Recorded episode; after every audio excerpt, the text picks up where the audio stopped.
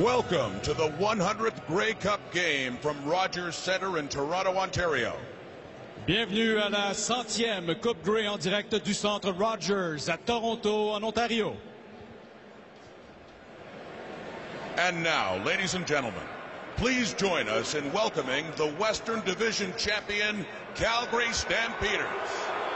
Veuillez vous joindre à nous pour la présentation de l'équipe championne de l'Ouest, les Stampeders de Calgary. This is it. Number 100. One for the ages. The game we've been dreaming of. One more hurdle. A title shot. Only one team left standing. In their backyard, no problem. This is for all the glory. One last game. The prize is right before our eyes. We are the Western Division champions. We are, we are the Calgary Stampeders.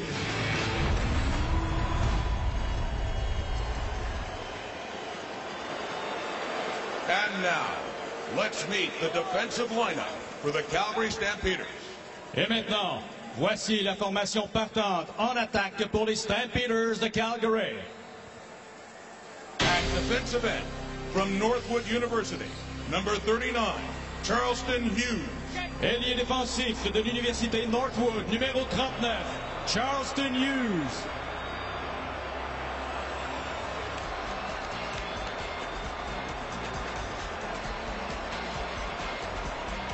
At defensive tackle, from the University of Tennessee, number 96, DeMonte Bolden. Plaqueur de l'Université du Tennessee, numéro 96, DeMonte Bolden.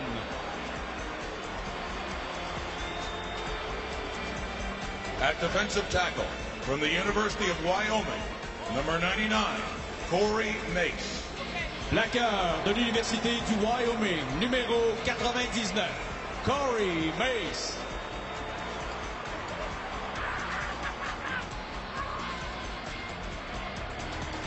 At defensive end, from the University of Kentucky, number 97, Anwar Stewart. Ailier défensif de l'Université du Kentucky, numéro 97, Anwar Stewart.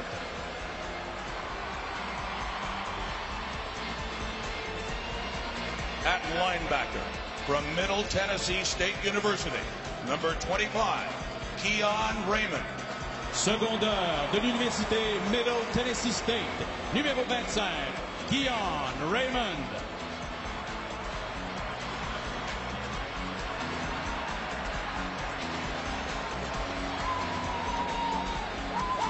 At middle linebacker, from the University of Alabama, number 12, Juwan Simpson. Secondaire de l'Université de l'Alabama, numéro 12, Juwan Simpson.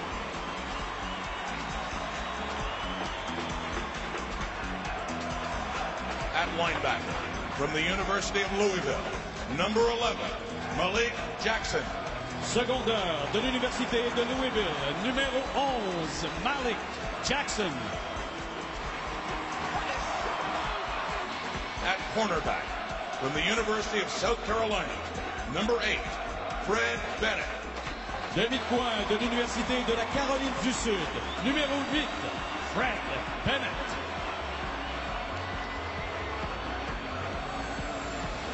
At defensive back, from Texas Christian University, number 0, Quincy Butler. Demi-défensif de l'Université Texas Christian, numéro 0, Quincy Butler.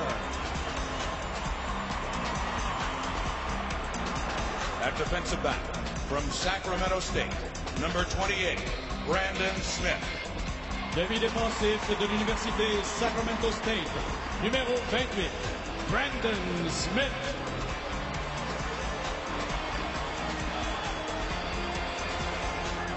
At cornerback, from Western Kentucky University, number 32, Darius Brooks.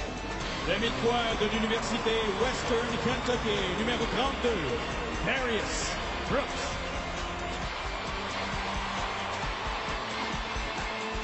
At safety, from Central Michigan University, number seven, Eric Fraser. Maraudeur de l'Université Central Michigan, numéro 7, Eric Fraser.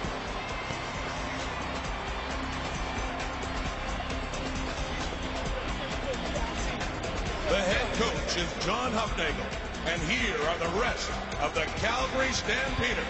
L'entraîneur-chef est John et voici le reste des Stampeders de Calgary.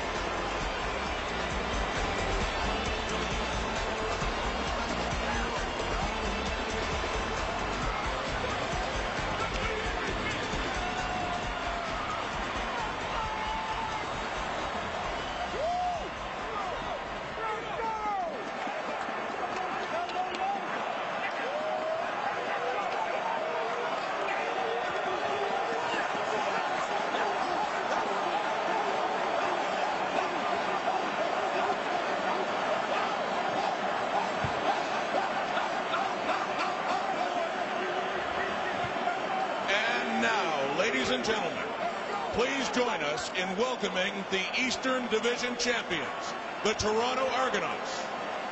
Et maintenant, veuillez vous joindre à nous pour la présentation de l'équipe championne de l'Est, les Argonauts de Toronto.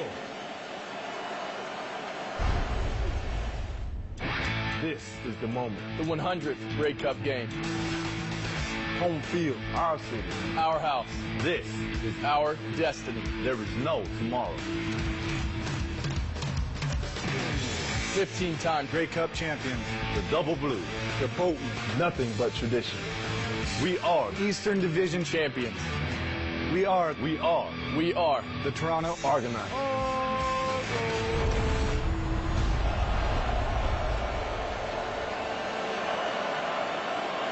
And now, let's meet the starting offensive lineup for the Toronto Argonauts. Et maintenant, voici la formation offensive partante des champions de l'Est, les Argonauts de Toronto. At left tackle, from Abilene Christian, number 65, Tony Washington. Bloqueur à gauche de l'Université Abilene Christian, numéro 65, Tony Washington.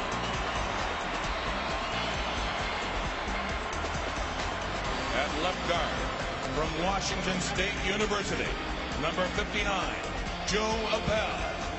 Bloqueur à gauche de l'Université Washington State, numéro 59, Joe Eppele.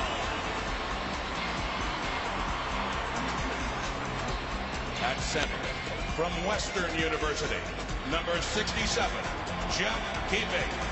Au centre de l'Université Western, numéro 67, Jeff Keeping.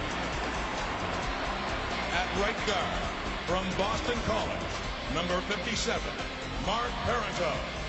Garde à droite de l'Université Boston College, numéro 57, Marc Parenteau. At right tackle, from McMaster University, number 54, Chris Van Zyl. Bloqueur à gauche, bloqueur à droite de l'Université McMaster, numéro 54, Chris Van Zyl. At receiver, from McMaster University, number 88, Mike Bradwell. Receveur de l'Université McMaster, numéro 88, Mike Bradwell. At slot back, from Sacramento State, number 81, Jason Barnes. Demi-inséré de l'Université Sacramento State, numéro 81, Jason Barnes. At slot back, from York University, number 32, Andre Durie. Demi-inséré de l'Université York, le numéro 32, Andre Durie.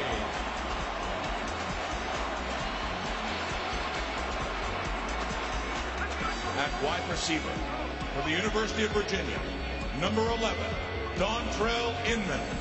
Receveur de l'Université de la Virginie, le numéro 11, Dontrell Inman. At running back, from New Hampshire, number 44, Chad Kackert.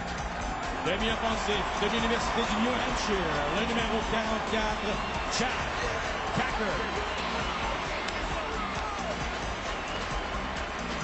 At slot back, from the University of Hawaii, the 2012 most outstanding player, number two, Chad Owens. demi-série de l'Université de Hawaii, le joueur par excellence de la saison 2012, le numéro 2, Chad Owens.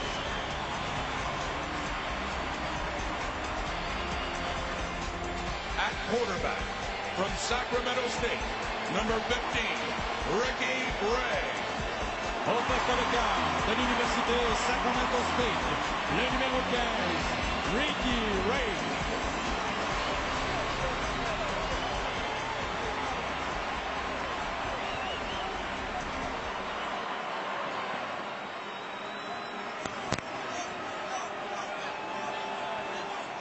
The head coach is Scott Milanovich, and here are the rest of the Toronto Argonauts. L'entraîneur-chef est Scott Milanovich et voici le reste des Argonauts de Toronto.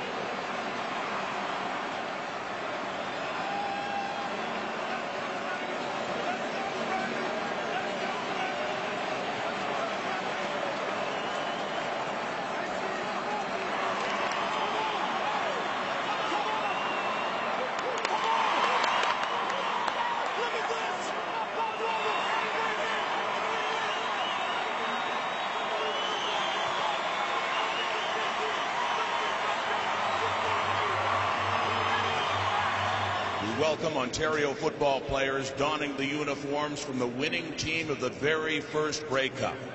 Earlier today, Governor General David Johnston presented CFL Commissioner Mark Cohon a Canadian flag to be flown here at the 100th Grey Cup. Carrying the flag and representing the youth of Canada from Ottawa, Ontario, 10-year-old Ava Poggione, and from Toronto, Ontario, 13-year-old Mohamed Asaf. And representing the Canadian Forces, la musique des voltigeurs de Québec. Plus tôt aujourd'hui, le gouverneur général David Johnston a offert au commissaire de la Ligue canadienne, Mark Cohon, un drapeau canadien qui flottera ici ce soir lors de la centième Coupe Grey. Et représentant les forces canadiennes, la musique des voltigeurs de Québec.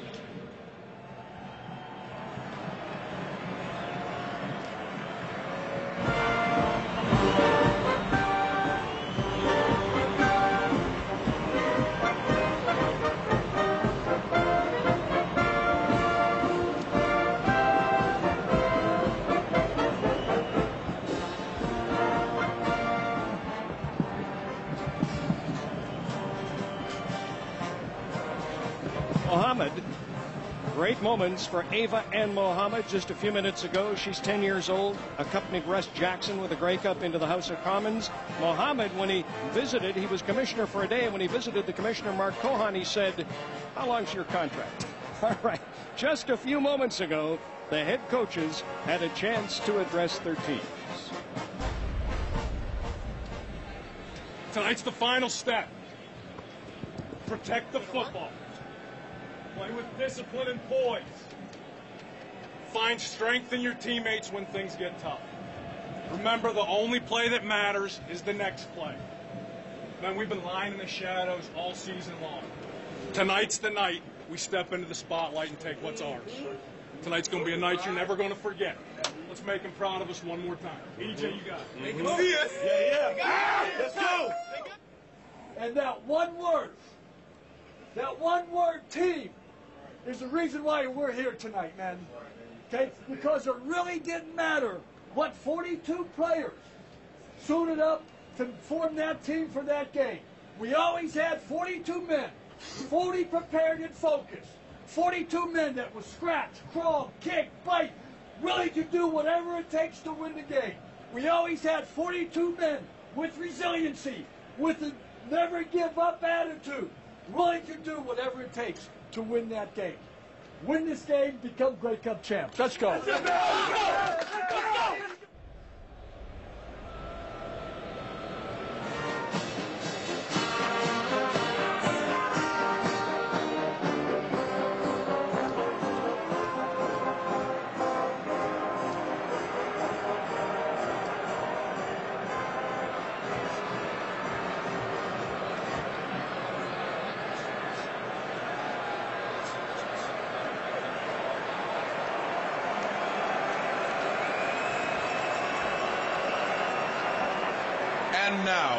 and gentlemen, please rise and join us in the singing of our national anthem, O Canada.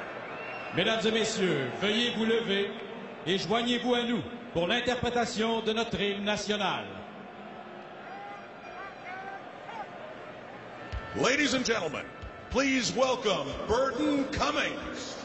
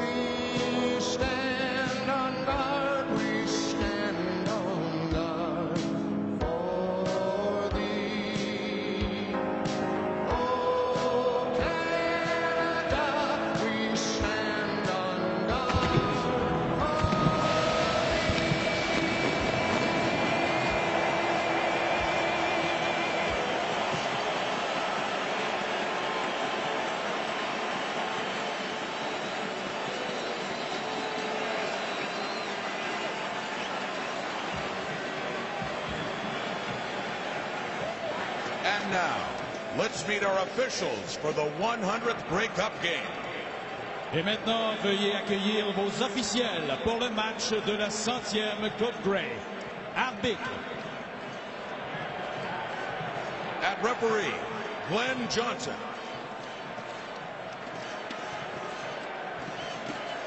juge de mêlée, At umpire, Ben Major.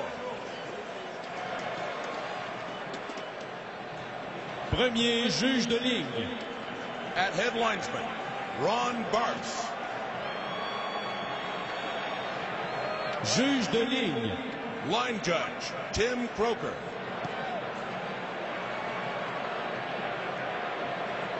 juge de côté, Side judge, Jeff Harbin. juge de champ arrière, Back judge, Rob Skaggs. Juge de terrain, Field judge, Jason Maggio.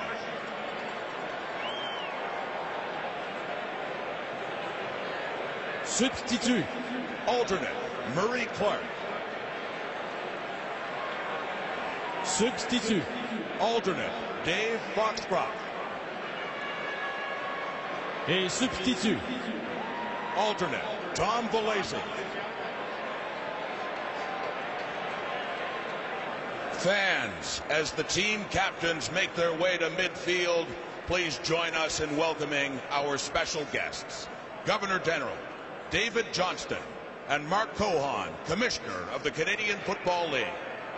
Afin de commémorer le centième match de la Coupe Grey, ils utiliseront pour le tirage au sort d'aujourd'hui le tout premier dollar de la centième Coupe Grey à avoir été frappé par la monnaie royale canadienne. After today's game, the Royal Canadian Mint will donate this very special coin to the Canadian Football Hall of Fame, where it will forever remind us of this special moment and this special game.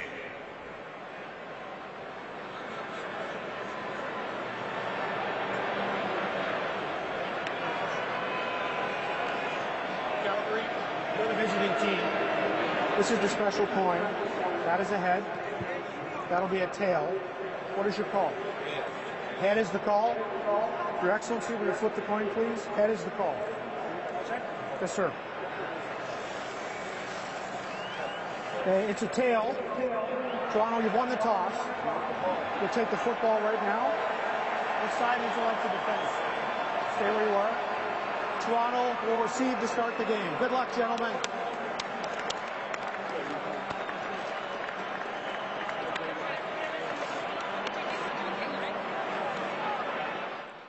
The moment of truth is at hand. The ceremonial kickoff.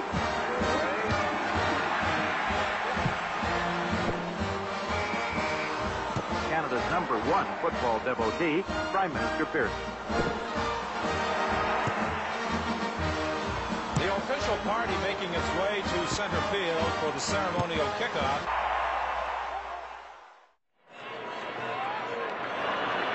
Ladies and gentlemen, Canadian Football Hall of Famer Chuck Ealey will be presented with the game ball for the 100th Grey Cup by Michael Cote and Tony Porto on behalf of Purolator.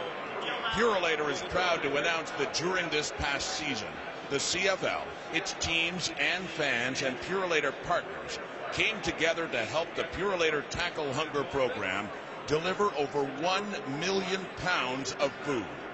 Since its inception, the program has helped raise the equivalent of 5.5 million pounds of food across Canada. Et maintenant, mesdames et messieurs, le gouverneur général David Johnston effectuera le botté d'envoi protocolaire. And now, for the ceremonial kick with Governor General David Johnston.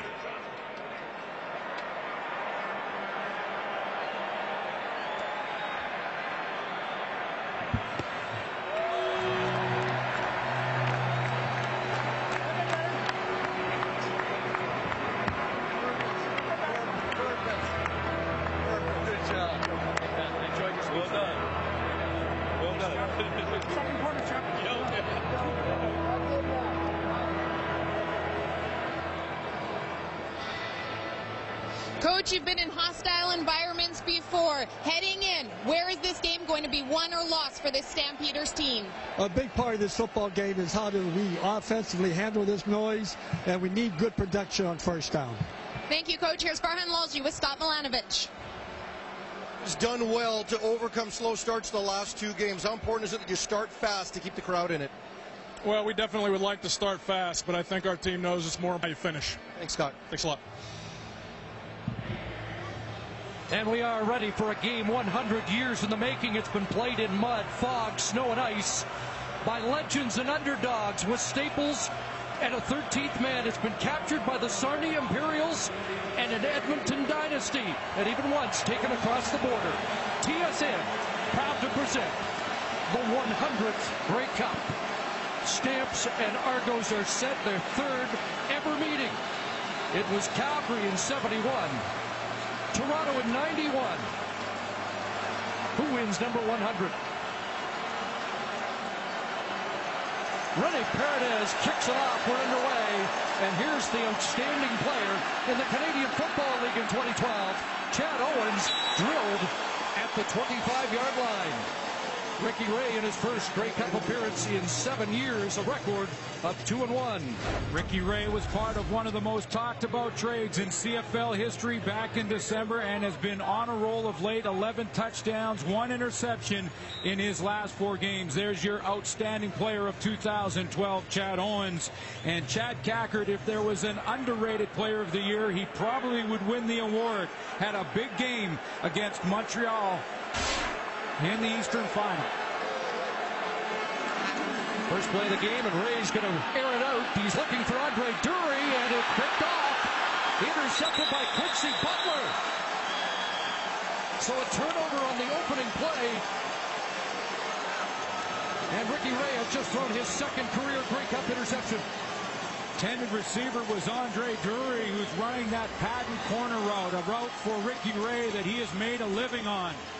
One of the best deep ball passers in the game. This one just well covered as Quincy Butler, who's basically a rookie for the Calgary Stampeders, finishing his first full year, played a couple of games in 2011, comes up with the first big play of this Grey Cup championship. Stampeders did not have a takeaway last week in the Western Final.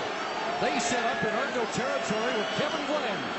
First Grey Cup appearance. Here's the top Canadian, Jon Cornish, and the Argo defense waiting for him and Brockman. for a one-yard loss. Armand Armstead, the top rookie of the Argos, and Marcus Paul on the tackle. Kevin Glenn is in a role coming off perhaps his best game of his career a week ago against the BC Lions, over 300 yards passing. Jon Cornish, a statement year for him. The first time a Canadian has led the league in rushing for 24 years. Maurice Price has been the hottest Calgary Stampeder offensively the last four weeks. So second and 11 from the Toronto 50. And a time count violation, first indication that Calgary has been impacted by the noise. Time violation, Calgary number 15. Five-yard penalty.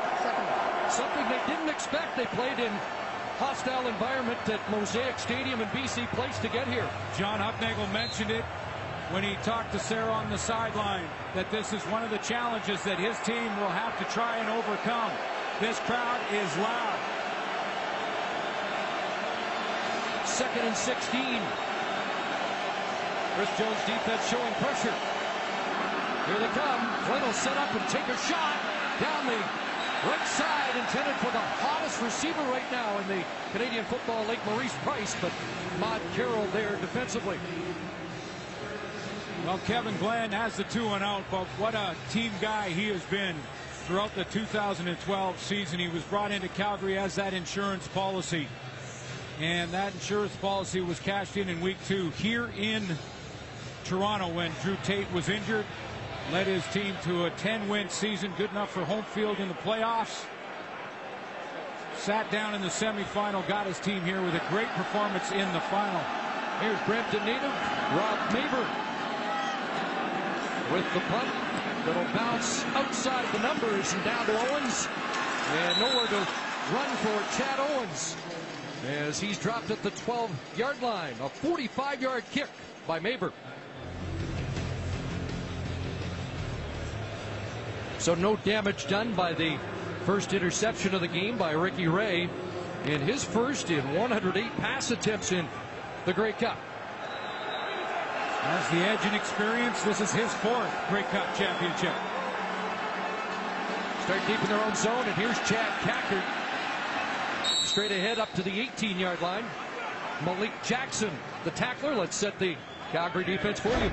Charleston Hughes led his team and was second in the CFL with 11 sacks on the year. Juwan Simpson will go head-to-head against the guy you just saw run the ball, and Chad Kackert had an ankle a week ago, did not play, gets back in the lineup for this one. He's out of Alabama. Keon Raymond has been their best defensive player throughout the playoffs. Starting lineup brought to you by Rona, proud partner of the CFL, and its eight teams. In the flat it goes. There's the initial first down of the game. Jason Barnes has the catch. And Fred Bennett, the corner, with the tackle.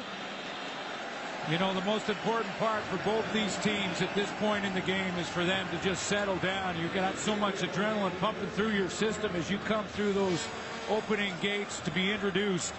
And it's just about calming down, relaxing a little bit, and get back into just playing straight football. 64 checked in, tight and right. So up at the 24-yard line, first down. Ricky Ray going to take another shot on the corner route intended for Maurice Mann. And Keon Raymond in stride with the intended target. Take a look at Ricky Ray in Grey Cups and Grey Cup wins. Two Grey Cup wins, and he joins if he can get the win today. Very impressive list great football players in this game's history.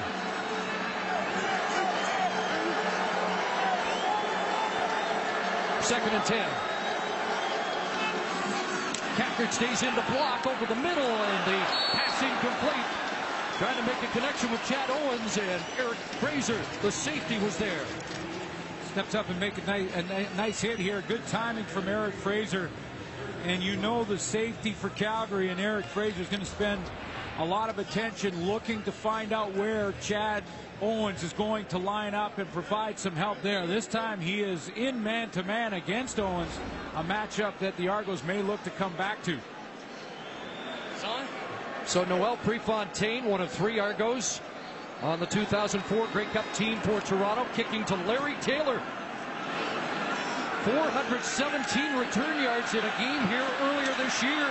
But the cover team downfield in a hurry, led by Ricky Foley.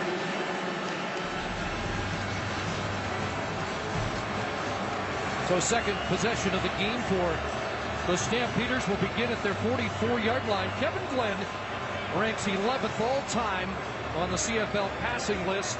The top 10 quarterbacks have all won cups. He looks for his first year tonight. In his first start, of course, in the Grey Cup, was close in 2007. Didn't get there. Jon Cornish will line up as a wide receiver. Larry Taylor in the backfield. He'll take the handoff, and Ricky Foley closes him down.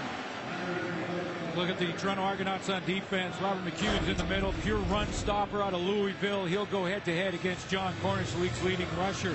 Jordan Younger is the veteran in the secondary and has Grey Cup experience. One of the few that do for the Argos here on this in this lineup. And Marcus Ball, tremendous rookie season. One of the many U.S.-born players who wants to move his family here and make Toronto his permanent home. Four for Taylor, who comes out, and Marquay McDaniel checks back in. Second and six, a fumble, and Glenn gets back on it. Or does he? It's Argo football. Very much like a play last week in the Eastern Final lost. Here, Ricky Foley comes up with the football.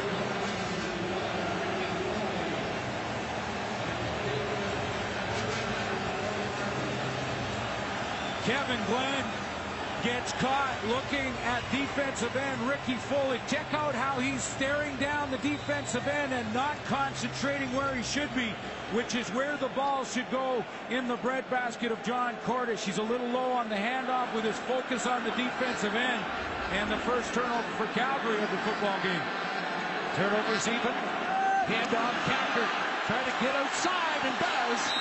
Jack Kackert, deceptive speed, told us earlier in the week He's been clocked at 4.31, and I think that would surprise a lot of people. He has flown under the radar. A very controversial move in some ways when Scott Milanovich, midway through the season or in the first third of the Canadian Football League season, cut the leading rusher in Corey Boyd and promoted Chad Kackert to the starting lineup. And he hasn't looked back. Eight for Kackert, who came into the game with more rushing yards than Jon Cornish in the postseason. And Kackert ahead. Short yardage an issue last week in Montreal, but it looks like the Argos have converted on second and two. See the strategy changing a little bit here with Scott Milanovich wanting to come out early in those first couple of series and try and push the ball deep, maybe big, get a big play out of the gate and get this sellout crowd back behind his football team in a bigger way, if that's possible. And now in this third series, he's calming things down a little bit, going back to the run and allowing his offensive line to maybe establish the line of scrimmage. Slow starters in the postseason, just three points in the opening quarter of the Eastern semi and Eastern final combined. Four receivers come to the wide side. Now Durie stays back in and releases late. There's a pass intended for Barnes, but incomplete. Chad Owens is going to obviously be one of the number one targets. Wasn't on that play, but he will be throughout this game when you consider the season he had. The league's most outstanding player and record holder. A record-breaking season. Pinball Clemens broke the record in 1997, 3,840 yards. Chad Owens topped that mark in 2012 and in warm-up wore number 31 as he loosened up to get ready for this game. Last week, Ricky Ray 11 for 14 on second down, second and 10, a pump, time, and now he'll dump it off to Kackert, flying down, and Keon Raymond will wrestle Chad Kackert to the turf. One thing the Calgary Stampeders understand defensively is that anyone who's got anyone who's got coverage on Chad Owens is going to have to make sure that they know that they've got help in the middle from Rick Campbell and his defense, but also that they are likely to see the football. Chad Owens on that last play tried a double move and was well covered. Ricky Ray had to dump Major it down. foul, face mask, Calgary number 96. 15 yards from the end of the play. First down. Defensive tackle to Monte Bolden will extend the drive for the Argos. Let me just show you the double team that Owens is going to get and the attention that Calgary Stampeders will give him. There's Chad Owens in the slot back position. Malik Jackson is going to get underneath him as he tries to run this out and up. You can see there's over the hot top help from the Calgary Stampeders, Brandon Smith. First down, Argos, Calgary 17-yard line. Back inside, hole, and Chad Kackert bulldozing inside the five. Another Argo first down. 12-yard run for Chad Kackert. Penalty keeps the drive alive, and now the offensive line gets good push, led by Tony Washington at lead tackle. He gets up on Juwan Simpson, opens up a big bubble and running room for Chad Kackert. Here's the penalty from DeMonte Bolden on the face mask. Ricky Ray didn't get to go the way he wanted to to Owens, dumps it down to Chad Kackert. 64 is eligible. Monte Bolden got his hands up in the grill. Andrew Jones in a tight end, and they'll swing it to the near side. Chad Owens, a man to beat. He does. Touchdown.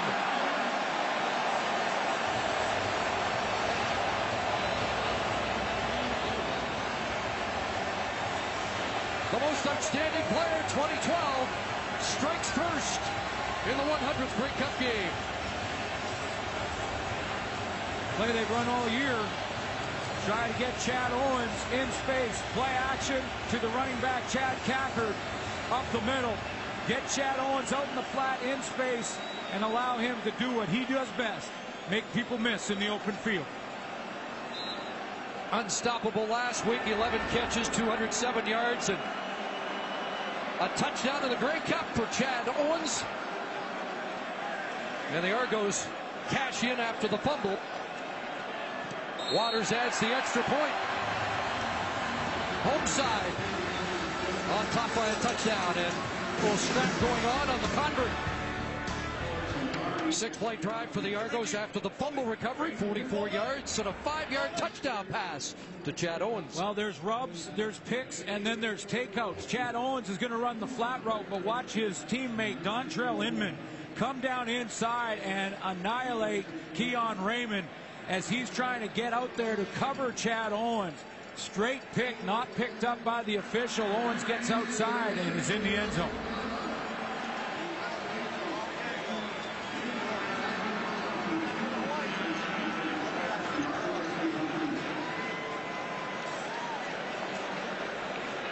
Stampeders did not trail last week in the Western Final, wire to wire winners. Down by a touchdown here, midway through the opening quarter. You mentioned Keon Raymond, he's back with Larry Taylor. And it is Taylor from his 11. And Taylor's explosive. Good return up to the 40 yard line. Pacino Horne with the tackle. You know, for the last four years, we've known how good Chad Owens is as a returner. This year, we found out how good he can be as a receiver. Led the CFL in receiving yards. This a flat route outside, taking advantage of that pick, but had over 1,300 yards receiving on the season. You know, that last fumble by Calgary, very similar to the play Kevin Glenn broke his arm five years ago that kept him out of the 2007 Grey Cup. And once again, nothing doing for Jon Cornish. Ejiro Kuale and company drive him back. Chris Jones' defense has been talked about all week long. In fact, most of the Calgary Stampeder offensive players were saying if you can figure out a way to beat Chris Jones' defense, you're really doing something. And clearly, they are geared up tonight to make sure they know when number nine has the football and get in those gaps. And that'll be led this time by Jiro Kuale. But look for Robert McCune to be real close to him all night long. They found a way to shut down Jon Cornish in the regular season, 43 and 39 yard games. Second down, Larry Taylor takes the hitch. Got a pile, and now it's a foot race. Larry Taylor, he'll run out of real estate down inside the Argo 28 yard line. That's a 42-yard play for Larry Taylor. Could just tell by the design of this play that it was going to go for big yards because there was no one inside when Larry Taylor ends up picking up this quick slant. You take a look underneath here, he picks up this hitch, one block up on top by Jabari Arthur on the corner of Ahmad Carroll, and he's gone. Biggest play from scrimmage for Taylor this season. Initial first down for the Stampeders. Bryce in motion to the wide side corner straight ahead. And again, limited production for Jon Cornish, who said if the Argos shut him down in this game, it would mean that Calgary would be destroying the Argo defense through the air. Uh, very good. Obviously, he's got a lot of confidence in his teammates and in Kevin Glenn and the way that he has played, especially that game ago in the Western Final against the BC Lions, leading rusher in the CFL. First Canadian to do it in 24 years. Three carries for Cornish, two yards. He's been charged with the fumble. And it's second and eight. Back in his hands, and again, not enough. Kuale with the initial contact once again. You never know who may step up and be a difference maker. Sometimes it's not the guys you expect that have had the big regular seasons. Sometimes it's a guy that flies under the radar. Gerald Kuale's made a couple of big plays on Jon Cornish early in this football game, coming down inside. Gutsy Collins second and long to go with the run play. Qualley shuts the door with the help of Robert McCune. He's a guy that Scott Milanovich uses to fire up the team after he's finished in the pregame. Here's Rene Paredes. What a brilliant season, over 90% from 30 yards out. And he doesn't miss. Paredes gets the Stampeders on the board. Well, it's been a huge week for football in Toronto and a distinct local flavor to this Argo team. With more, let's go to the sidelines. Farhan Lalji. Chris, after his earlier fumble recovery, Ricky Foley jumped on top of the Argos bench and yelled at the crowd, This is my city. He's one of 12 Greater Toronto Area Argos. Eight of those weren't drafted by the team. They wanted to come back home and play at home, and this game was one of the reasons why. Now, Foley, among others, admitted this is the first time they've had a real home field advantage with a large crowd. Maintaining their emotions was going to be a challenge. So far, so good. Ricky Foley York product along with Andre Durie. Squib kick by Paredes. And it's bouncing around. Jeff Johnson, another one of those local products out of York, eats the football at the 30. Well, we had a great conversation with Andre Durie this week about what Farhan talked about and how important it is to play here. A guy that grew up watching Rocket Ismails, Toronto Argonaut, and of course, Pinball Clemens. Went to Exhibition Stadium, said Rocket was his guy, but as a minor football player, came here and Pinball grabbed his hat, had the whole Argo team sign it. He said after that, I was a pinball fan, and I think Pinball's got a few of those guys he's swung over to his side.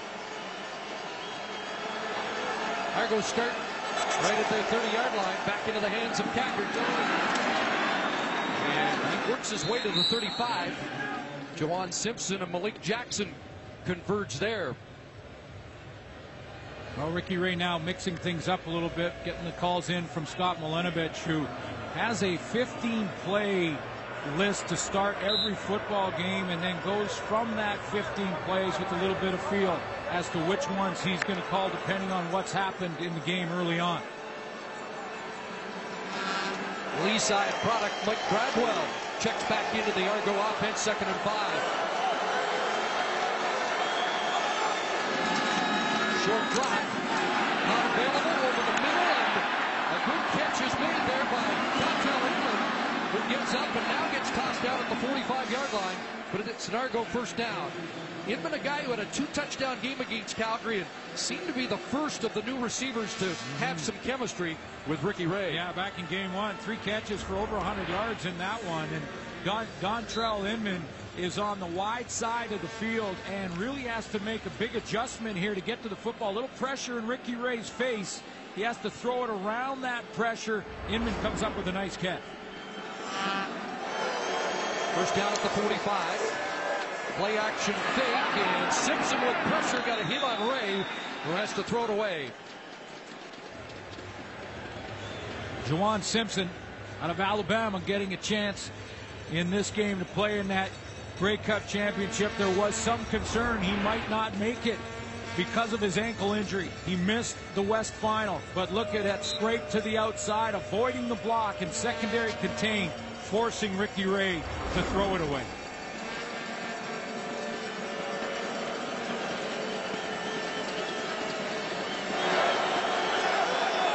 Argos four for five on second down. Comes the heat. Ray steps up. He may take off now. Unloads and Kackert has got a push down. And he bounces down to the 48-yard line of the Stampeders. 17 for Chad Kackert. Well, if you're a fan of the Canadian Football League and watch games all year, you know we've talked about Ricky Ray's composure many, many times. He just doesn't seem to be rattled by much of anything. Gets pressure up the middle, looks like he's going to run, but eyes downfield the entire time. Dumps it off to Chad Kackert, so it's Kackert that takes the hits and picks up the first. Tight end left. Getting plenty of first quarter evidence of why the Argos released Corey Boyd. And there's a fumble, and Andre Durie on the fly sweep stumbled, lost the football, and got it back. Well, and that's what Farhan is talking about the fact that these local guys that are living their dream right now in this Grey Cup championship got to just calm down and relax. And the little nerves maybe getting to Andre Durie.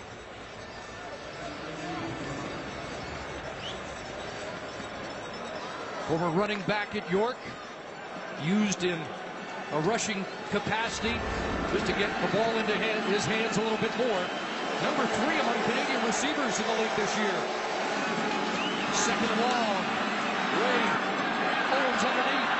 Chad Owens dropped at the 45. Cordarro Law is there. And the first decision for Scott Milanovich, and we talked to him yesterday about field goal range. Waters can kick from 52 yards out, but do you want to take the chance with Larry Taylor back if Waters misses? The dynamic of that decision changes when you consider who's returning for the Calgary Stampeders, and it's Larry Taylor if he misses. So Scott Milanovich at this distance has elected in this case to go with Noel Prefontaine, punt the ball and play field position. Taylor returned to miss field goal 125 yards against the Argos here earlier this season. Prefontaine for the corner, and it looks like he's hit it, and they'll mark him out just inside the 15.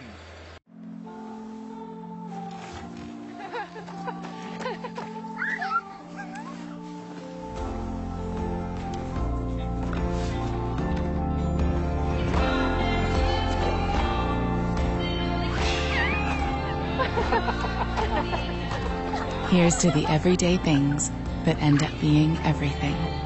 Here's to all things simple with casual clothing and footwear from Marks. First quarter stats are brought to you by Intact Insurance, your home, your auto, your business. Intact Insurance, your back. Well, what jumps out at me right away is the fact that the Calgary Stampeders, with the leading rusher in the Canadian Football League, only have five yards rushing and only two from Jon Cornish on five carries. So clearly that Argo defense geared up to stop Cornish. At least they did in that first quarter. And that's intriguing because the Argos were not a good run defense this year, except when they played Jon Cornish in Calgary. Well, they're fired up. They know that that is the engine, that is the power behind this Calgary offense, has been all season long. When Jon Cornish has played in playoff games, he's only played in three. All three, he's been over 100 yards rushing. As I mentioned, just five carries for two yards in the first quarter. Noel Prefontaine gets the job done. They marked the ball out at the 10 yard line, so a deep field position start for the Stamps to begin the second quarter.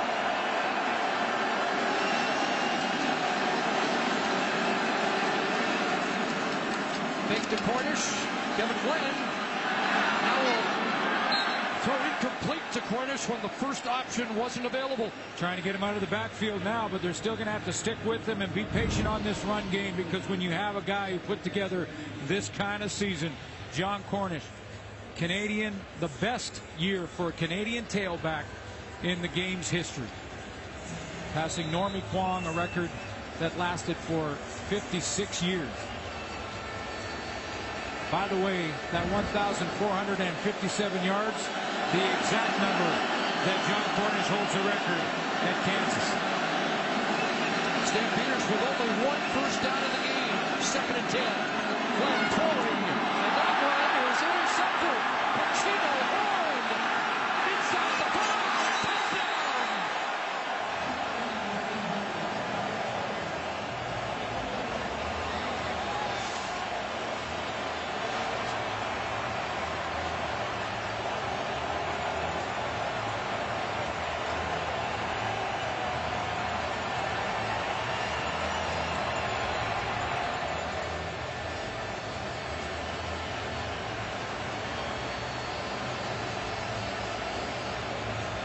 First question is whether or not Pacino Horne got his arms underneath that football. It looks like from that first replay that he certainly did.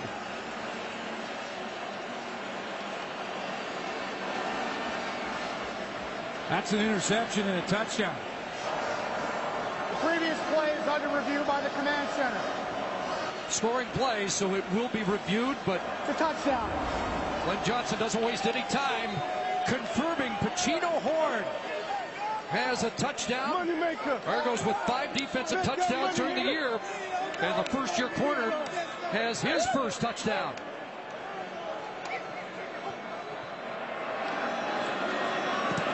Waters adds the extra point.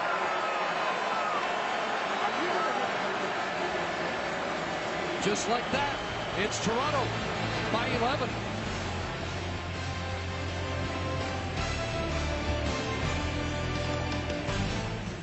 Straight, straight man-to-man defense on this interception from Pacino Horne. Watch the Toronto Argonauts play man-to-man and watch how Pacino Horne is going to gamble here and leave his man when he sees a poor throw from Kevin Glenn. Comes up with his first touchdown in the Canadian Football League on the interception. Mom was so impressed with Al Pacino's performance in Scarface, she named her son Pacino. And he's so impressed with the movie, he says he watches it every day. Say hello to his first touchdown. Yeah. Well, Larry Taylor off and running again. And he'll get forced out by the kicker, Swayze Waters, at the 47-yard line on 37-yard return. Let's go. Get down to the team now. That takes great confidence. Remember, for Pacino Horne, it's his first year in the Canadian Football League. And in the championship game, to have the confidence to drop your man. Leave the guy that is your responsibility because you see it. Legal block on the return. Calgary number 47. 10-yard penalty. First down. Akwasi Antwi called on the illegal block, and Calgary's taking more penalty yards in this first half than all of the Western Final. Good for Pacino Horne, though, playing beyond his years of experience to read Kevin Glenn, see the throw that was in behind Nick Lewis, and leave his man make the big play. Trying to get Bouncing around, but unable to turn it north. And that Argo run defense has been stiff so far. I had a good conversation with that Argo defense about Jon Cornish, and obviously great respect for what he's accomplished throughout the 2012 season. But they said that to try and control him, try and contain him, like they did pretty well during the regular season, as you mentioned, Chris, you could see the numbers. They got to get to him quickly. Don't let him get that downhill run. He's a slasher with great vision. If they get to him quickly, make him jam his feet, they've got a chance, and they've been doing that so far. Got four that time, second and six. Glenn sets up. Looking for more play. McDaniel almost intercepted. Up in the air was the safety, Jordan Younger, the veteran in that group, and unable to hang on. Well, most playoff experience has played in a Grey Cup, and Jordan Younger covers a lot of territory. Reads Kevin Glenn from the get-go, gets out there, and it's his teammate knocks the ball out of his hands there.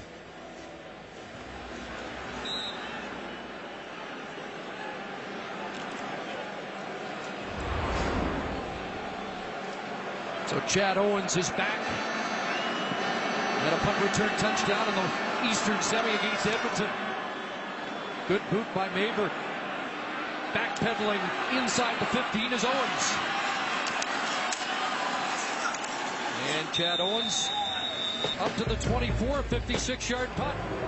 Two and a half minutes into the second quarter. Let's check in with Paul LaPolice and the coach's playbook. Yeah, I've got the best view in the, in the, stadium up here for coaches here. Let's take a look at the pick plays that Toronto's executing versus Calgary's man coverage. They've done a great job of it early in the game. Calgary's played a little bit more man than you see. I've highlighted here, that's the tailback out there with the will linebacker. When you see that, you know you've got man-to-man. -man. And now they're trying to outflank and force the line, the halfback to go over the top and gives enough space so now he can't recover. You throw the ball out in space to Barnes, and now just with a little bit of room, he gets enough for a first down. And that's what they have to do versus this man coverage, both teams.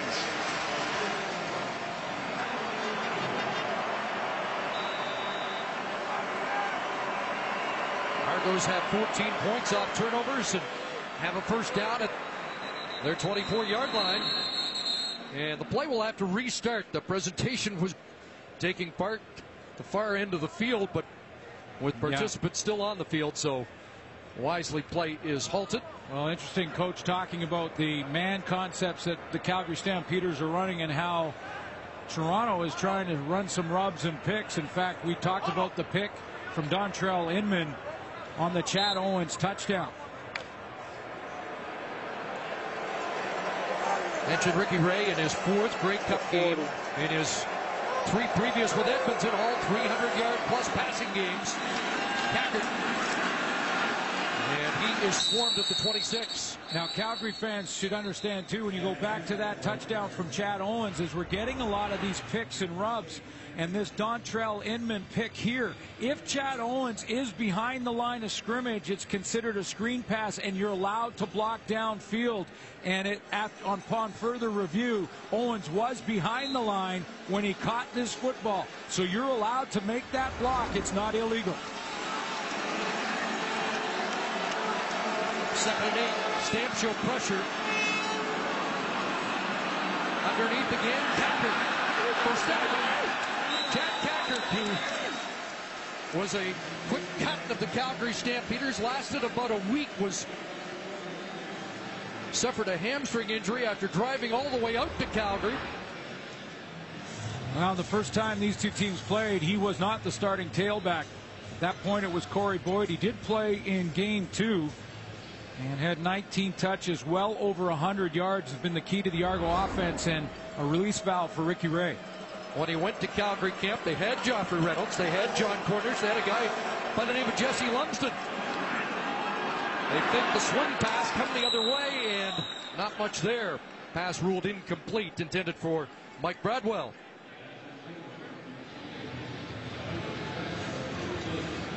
First year in the Canadian Football League for Ricky Ray was 2002, but week four of that season, he took over for a guy who is down there on that sideline right now. The assistant coaches Jason Maas and led the Edmonton Eskimos to a Grey Cup that year. They didn't win it that year, but he's won two. First time he's had an opponent in the Grey Cup game other than Montreal. Two out of three against Anthony Calvillo and the Alouettes. He gets away from the pressure. Jason Barnes.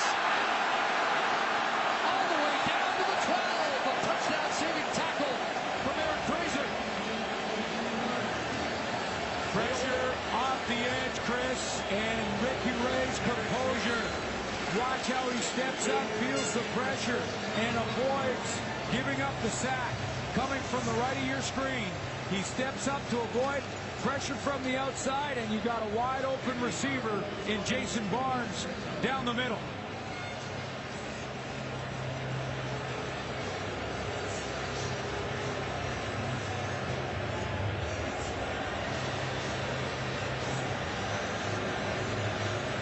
Brandon Smith was coming from the halfback blitz. Had a clean shot on Ray And because Ray bought extra time, it was allowing Jason Barnes to open himself up down the middle of the field. 62 yards. A former Eskimo connection. Ray to Barnes and a couple of Stampeders injured on the play at opposite ends of the field. DeMonte Bolden and Fred Bennett, or check that, Quincy Butler shaken up and he'll hobble off. So one defensive back and defensive tackle Bolden.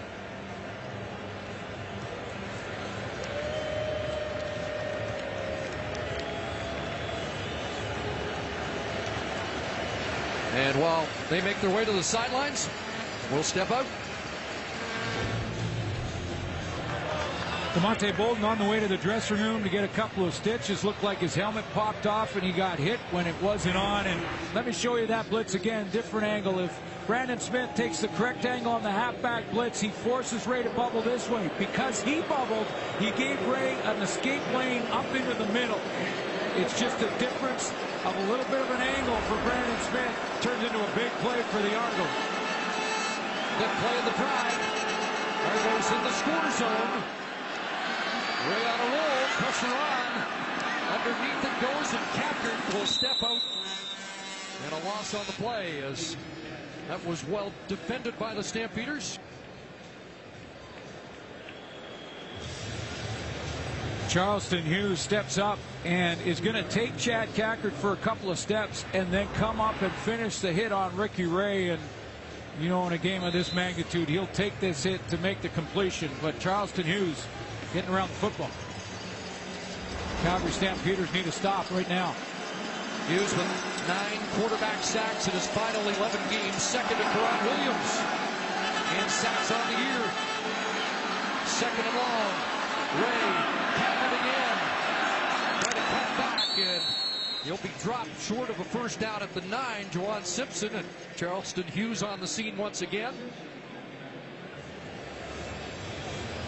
And the Stampeders needed a stop after Yeah. the big 62-yarder, No, and they got it. That's a huge play. That's a huge set of downs. There, that first and second down there to force a field goal attempt here, or this game slips away.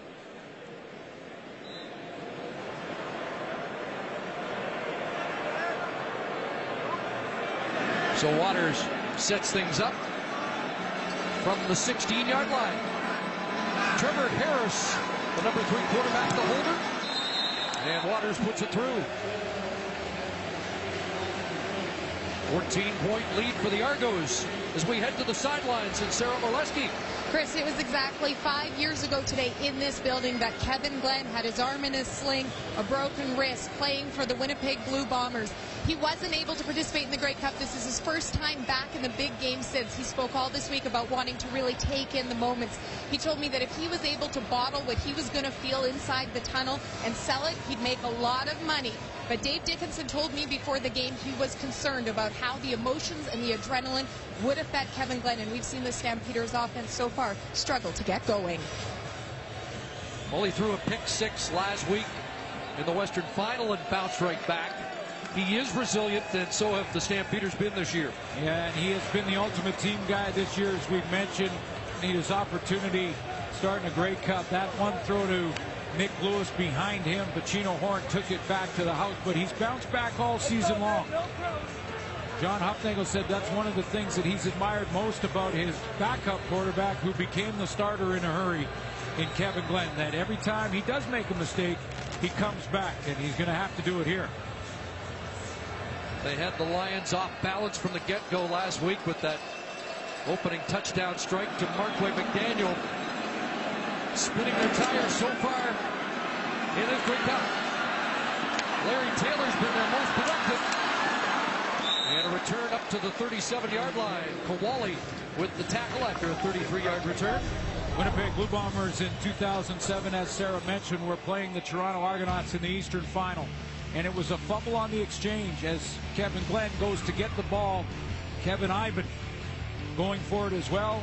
His arm is broken, and Ryan Dinwiddie would start the Grey Cup game for the Bombers. The Saskatchewan Roughriders, of course, won it that year in 2007, led by Kerry Joseph.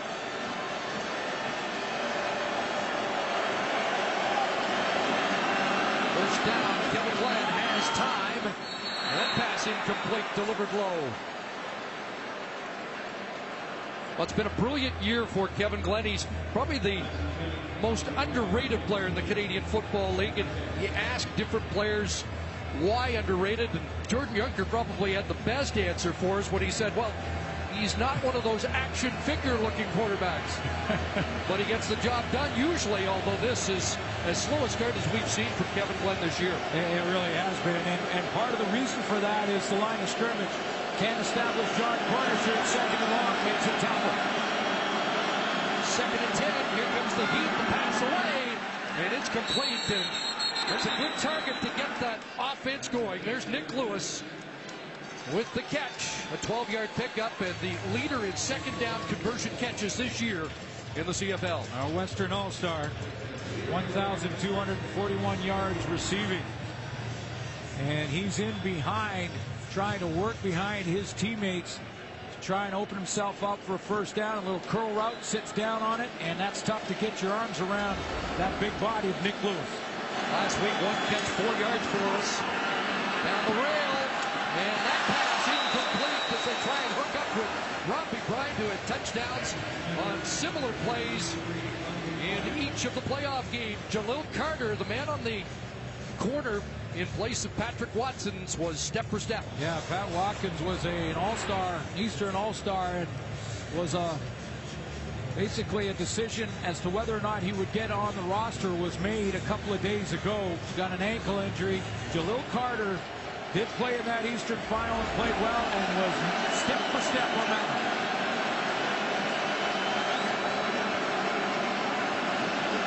Second and 10 from the 50.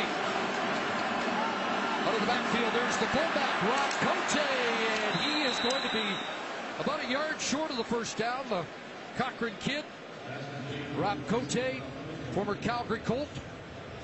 Boy, this would be tempting. This would be tempting for John Hufnagel. He's as you mentioned, Chris, about a yard. And maybe a little bit more. Toronto Argonauts dropped into a zone and basically dictated where they wanted the football thrown. That was underneath to Rob Cote. And Chris Jones knows the linebackers will then rally, and it looks like they're bringing Bo Levi Mitchell in and are going to gamble here early on. Full yard, maybe a little bit more. Matt Walter checks in. Ami Khan, the former Bomber looking for his first Grey Cup, number 60. In that double tight end formation. Bo Levi Mitchell.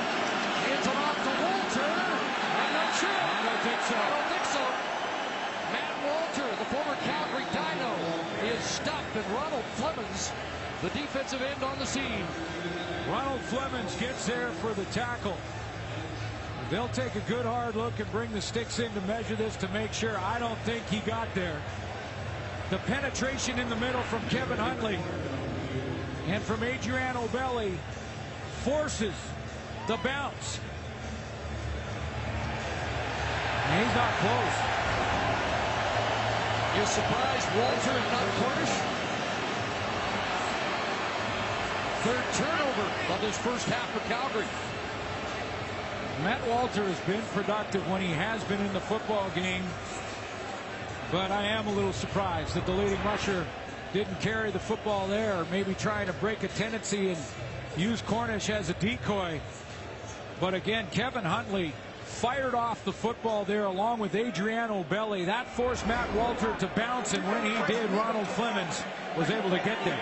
Story of this first half so far, that new blue defense led by Chris Jones. Cackered ahead to Malik Jackson. Slows him down at midfield.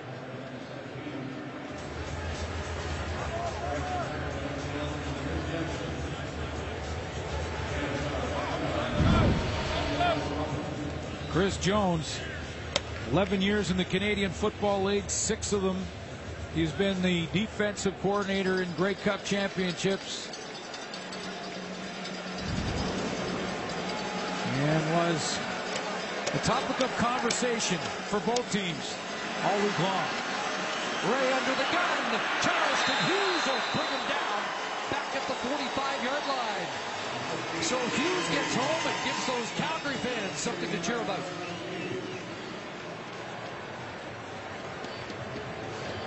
First sack of the game for the Calgary D.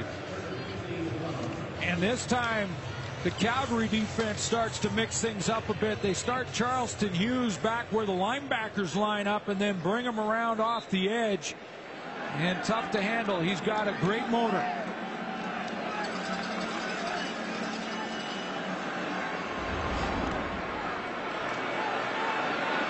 Moved by Prefontaine and Larry Taylor lost his footing and is brought down at the 24-yard line.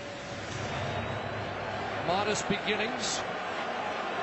No Grey Cup played between 1916 and 18 because of World War I and an influenza outbreak canceled 1919's game. Pass over the middle and Nik Lewis wide open and still going. Away goes. Jordan Younger attack. Tackle him and collars him at the 25. Lost the helmet, but he has just kick-started the Calgary offense 61 yards. Nik Lewis throughout the playoffs over the last couple of years has been in tough. But the last time the Calgary Stampeders played in a Grey Cup game, one they won back in 2008, Nik Lewis had a monster game, over 100 yards on 11 catches there. They get the little bit of momentum back from Charleston Hughes defensively, and then Nik Lewis picks up the ball from there. Remarkably, he has never had a postseason touchdown. And here's a pass for Bryant, different formation, and Robbie Bryant's down inside the 10-yard line. Jalil Carter the tackle that time. Robbie Bryant does a nice job of selling that he's going to come in and look like he's going to protect in the passing game. As Bryant's on the outside, watch him try and look like he's going to check, and then he shoots out and gets into the flat in a hurry. This is selling the play, influencing the defense with your movement, and he didn't. Uh, Jordan Younger doesn't pick him up coming out of the backfield. First time into the red zone for the Stampeders. A drive that started at their 24-yard line. And John Hufnagel sees his offense first and goal. Nik Lewis, one catch, four yards last week, the lowest production in any game of his career. Said it didn't matter. He drew attention away from the guys that did the damage. But it's Lewis that's got them going now. Cornish. And Jon Cornish battles his way down to the three. Ahmad Carroll there to stop him. And the sidelines are given the three-minute warning here in the opening half of the 100th Grey Cup game. Argos with a 14-point lead, but the Stampeders are threatening. At halftime show, three minutes away, the sack tally brought to uh, later. tackling hunger across Canada. Check. Promotion collected over a million pounds of food for people who need it most in this country, and this is playoff before Grey Cup performances. Grover Covington leading the way. 1986 with five in one game. Charleston Hughes got one tonight. Junior IU's great names on that board. Fly swing. Robbie tackled back at the 10. Big defensive play to Ejiro Kuale is having the game of the season for him. And maybe game as a Toronto Argonaut in his third year out of LSU. And he's been all over Jon Cornish. And this time just pure speed as Robbie Bryant, one of the fastest receivers in the league, often will get the corner on a defensive lineman, deep, a linebacker, and he does it on Kuale. So Rene Paredes comes in. Bo Levi Mitchell with the pin. And the Stampeders settled for three.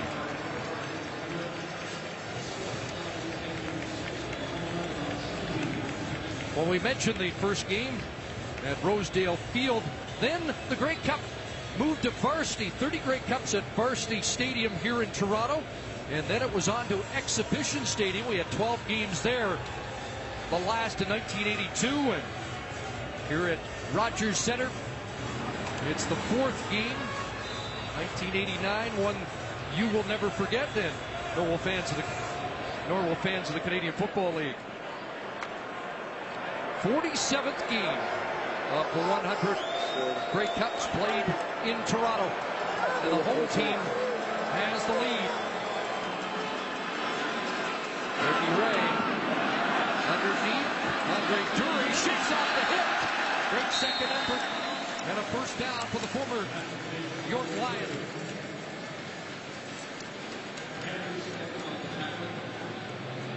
Well, Andre Durie is now settled down a little bit. Remember that first play? They tried to get the football to him on a little handoff.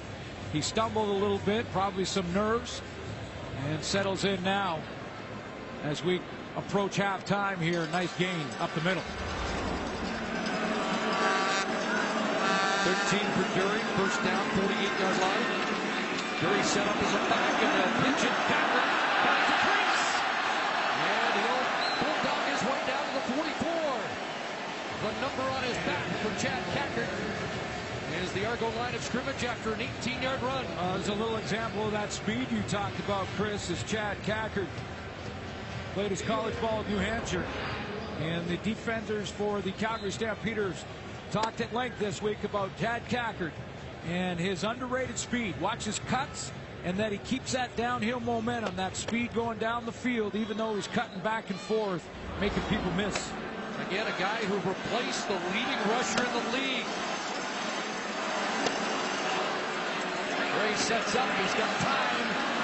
And the defensive play made by Brandon Smith to separate Jason Barnes from the football. Well, that's excellent coverage downfield by the Calgary secondary because Ricky Ray had time to have a coffee back there, survey the entire field, and couldn't find an open receiver. Big 62-yard play to Jason Barnes, inflating the Ray numbers.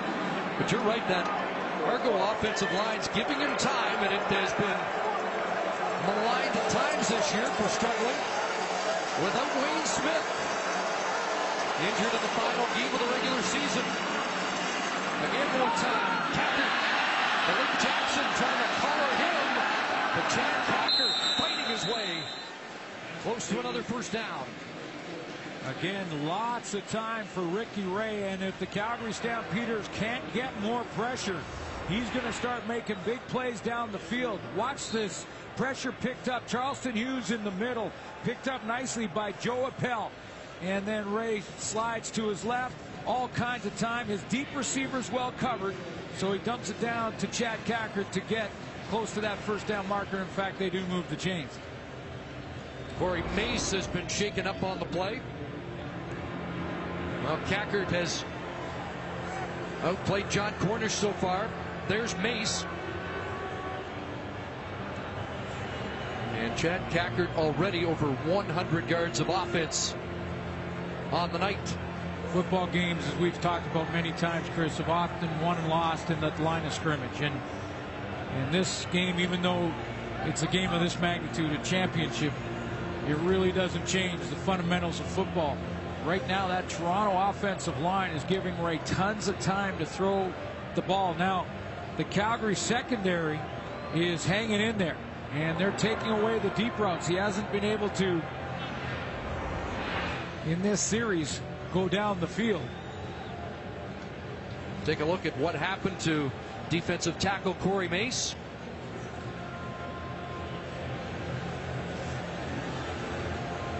Chris Van Zyl coming back. Native of Port Moody, BC, which also happens to be the hometown of one of the greatest defensive tackles in the history of this league, Doug Brown. And Corey Mace's elementary school career counselor was Doug's mom and talked about her son and his success and helped motivate Corey Mace, who wants to do what another Port Moody Blue has done in the past, except he wants to go one further. Doug Brown never won a Grey Cup game. DeMonte Bolden, who was injured earlier, checks back in for Mace. First down, Ray, lots of. He wants Inman. What a catch. Dontrelle Inman at the one. Out battling Brandon Smith. If you give Ricky Ray this much time in the pocket, he is arguably the best deep ball thrower in CFL history, and there have been some great passers in this game. But Ricky Ray put it where only Dontrelle Inman up on that outside shoulder. Brandon Smith would have had to make a miraculous play to get there. Now you give him time. Now, did he survive contact with the ground? Stayed in bounds.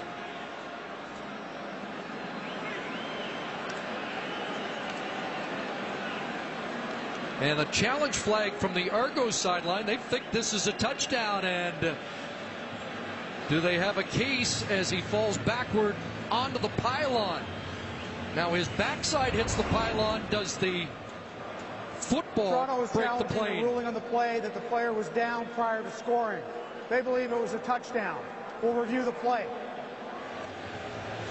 Mentioned earlier, Inman with a two touchdown game against Calgary. A first year receiver who has really made an impact in this Toronto offense. Well, first of all, that's the ball, as you mentioned, Chris, has got to cross the plane of the goal line. Dontrelle Inman could have physically been in. The question is, was the ball across? But he does look like he pulls that ball across in the direction of the pylon. In other words, your foot could be in, your your entire body could be in, but if you reach back outside of the goal line and catch it outside, still could be ruled down on the one yard line. I, this is a close one to call.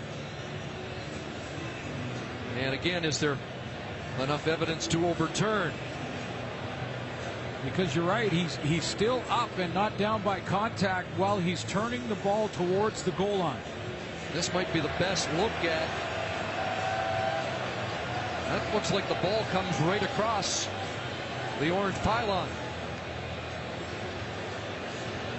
This may just fall in the category of not enough evidence to overturn it. Fans watching it in house and obviously predominantly Argo fans are anticipating that might be a touchdown.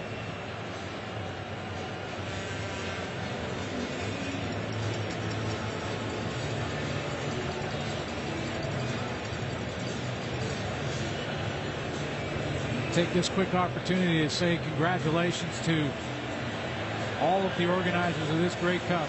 It has been outstanding all week long. The festival jam packed. The stadium could have been sold out twice over. Let's take one more look as they take their time on this ruling. And this might be the best piece of evidence. Our 37th camera, 385 feet above field level, gives you another look at it. And you might say, well, they're, they're going to get the ball on the one anyway, but based on what happened in the Eastern Final Yeah. last week, it was an adventure short yardage for Scott Milanovich, and he just as soon not have to tempt feet. Stopped three cracks from the one against Montreal. In fact, five plays in short yardage last week without any yardage. You can also, there's a direct relation between how close a call is and how long they take through the review process, and this one's taking a long time.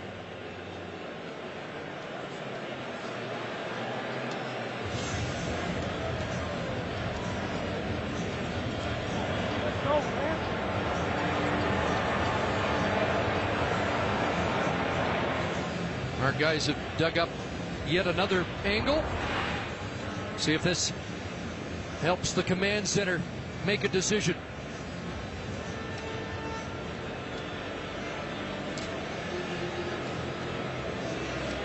Now it looks like the ball comes across the pylon, is heat down And out of bounds. and out of bounds before that crosses the plane. And by the look on Dontrelle Inman's face, he's not sure. He looks at the replay here in the dome. Chad Owens discussing whether or not he's in and what they would rule.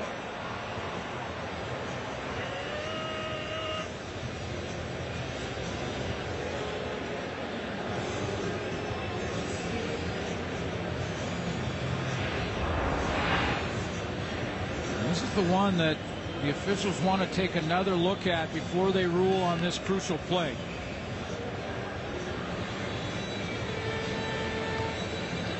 Did that right foot hit the white paint before the ball comes across the pylon, or are they going to rule that the ball didn't cross the plane? Glen Johnson's got a verdict.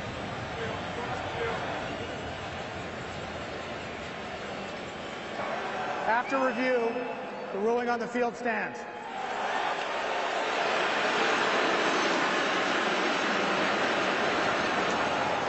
So if there's any doubt, they stick to the ruling on the field, and now the Argos will have to prove they're better short yardage than they were a week ago. When you're in a game of this magnitude and down on the one yard line, it's the longest yard on the field. And it's interesting to note right away that Ricky Ray remains in the game. This was Jarious Jackson time all season long and last week against the Alouettes.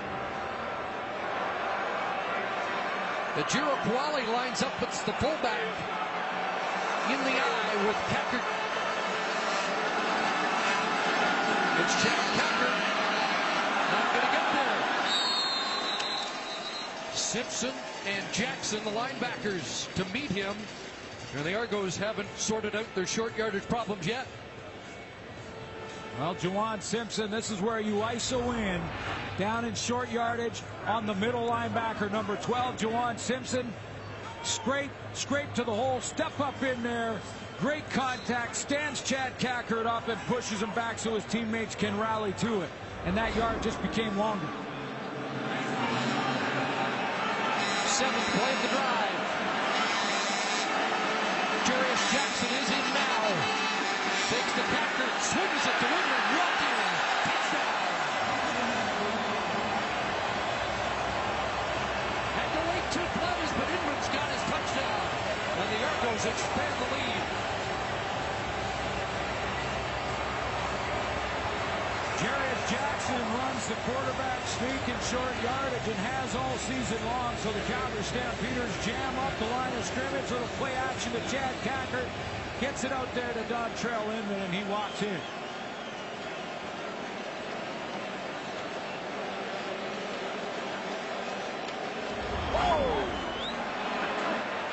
So with 20 seconds remaining.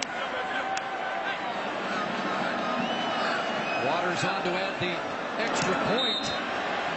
And it's an 18-point advantage for the Argos in the late stages of this first half. Seven plays, 75 yards for the Argos' second offensive touchdown of the evening. Jarious Jackson, former BC Lion, played his college ball at Notre Dame. Been a backup for a lot of great quarterbacks in BC and is in behind one of the game's best in Ricky Ray here in Toronto. Drops that ball off to Dontrelle Inman and he does the rest.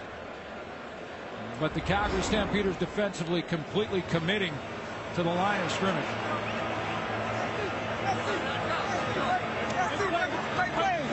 And a reminder, stay tuned to TSN at halftime. We bring you the Sirius XM Grey Cup halftime show.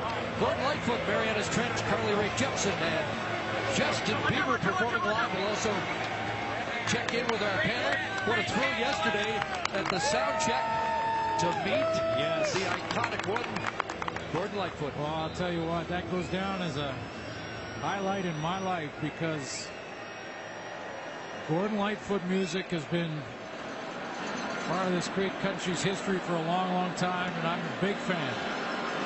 Waters will bounce it down, and Larry Taylor got to make sure he doesn't cough it up.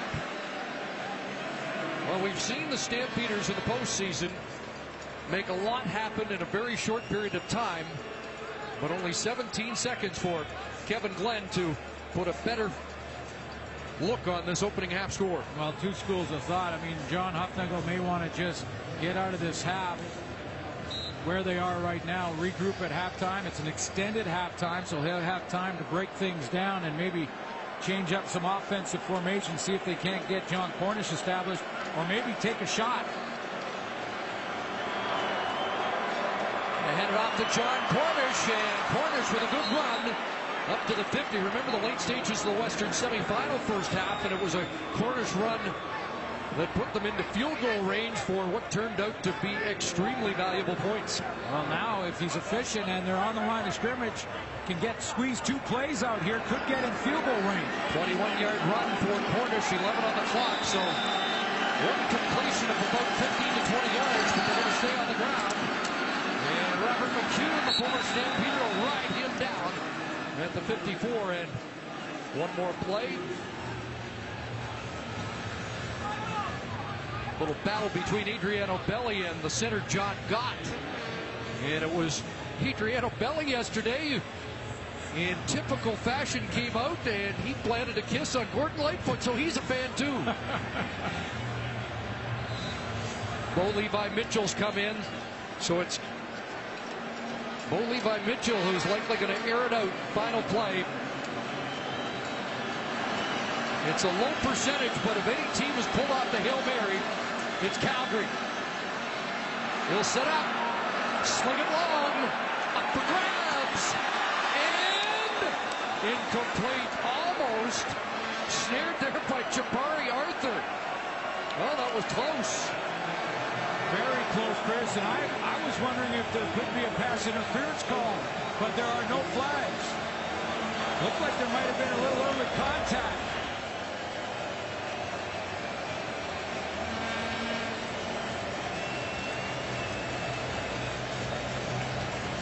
Got the feet tangled up, and he went down, and Arthur still feeling the effects of that last play. Let's check in with Farhan Lalji and Scott Milanovich. Scott, you've had some challenges down at the one-yard line before. How important was it to finish that drive? Yeah, it was very, very important, obviously. It Gave us some momentum going into halftime. You guys have been able to shut down Jon Cornish in the two regular season games. You've done it again here in the first half. What's been the key to slowing him down? Well, Chris has, has had some good schemes out there, and our guys are playing hard and understand the importance of uh, of not letting him get rolling. Thanks, Scott. Thanks a lot. All right, let's head to the Stamp sideline where Sara Orlesky has John Hufnagel. Coach, it's the first time in seven games that you've trailed at the half. What is it that Toronto's doing so well to stifle your offense? Well, we're not getting very good production on first down. Uh, they're doing a good job against our run game. The, their linebackers are uh, plugging the holes fast, coming downhill. Uh, we got to get completions on first down and be able to manage the game better. Thank you. Thank you. Getting set for the second half of the 100th Grey Cup game. There are the numbers for the quarterbacks through 30 minutes. The Calgary Stampeders come back in this game. It will be second greatest comeback in Grey Cup history. The greatest of the 99 games played to this point. It's back in 1981. Ottawa had a 20-0 lead on Edmonton in that game and ended up the Edmonton Eskimos won 26-23 on a Dave Cutler field goal. Calgary's got a mountain to climb. Well, you heard John Hufnagel talk about first down production, 117 yards on first down in the opening half, but 61 on one play. Otherwise, they averaged four yards per play. It'll have to be better in the second half. They'll get the ball first as Swayze Waters kicks it off. Larry Taylor from his seven. And Taylor starts to run. He's been their best so far, up to the 40. 33-yard kickoff return. Let's see if Dave Dickenson can tip the scales in favor of his side in the second half. Well, one, may, one way he may be able to do that is take a page out of the playbook from Ricky Ray and the Toronto Argonauts in this second half, and on first down, go to a little more play action, dump the ball down in space to guys like Jon Cornish, get him out in the open on those little check down balls to get a little more success on first down.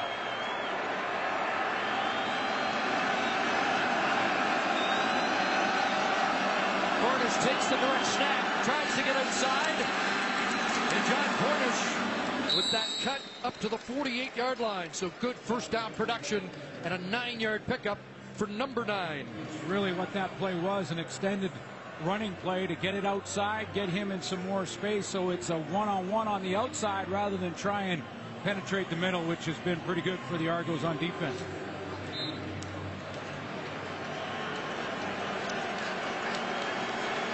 So second and one. They stay on the ground. They get the first down. And Cornish stuffed at the 50 and push back. Ricky Foley, Marcus Ball. but a first down to open the second half for Calgary. Throughout the playoffs in the semifinal, Kevin Glenn took advantage of a bust in the coverage in Saskatchewan in the last 20 seconds against the BC Lions in the Western Final. Two busts by the secondary for BC turned into 14 points. This Argo defense hasn't given him that opportunity. He's having to grind this game out a little bit and move the chains. He wants to gain some momentum with a few first downs in a row here. Jon Gott, the Lethbridge native, at center has been shaken up. And so Abi Khan will have to come in to take his spot. I mean, the instincts, Chris, here would be to try and push the ball deep and make up this deficit as quickly as you possibly can. I think that Kevin Glenn's got a guard against doing that right now and just get some ball possession, get some confidence in this offense, take his shots when they're there. Well, it's a team that didn't generate much in the way of big plays against Toronto during the regular season, but that was pre-Labor Day. But Chris Jones' defense has looked airtight so far. So there's Abi Khan. Simon Fraser University product now with the shotgun snap. Argos show pressure. Glenn over the middle and Lewis has it jarred away. Marcus Ball on the scene.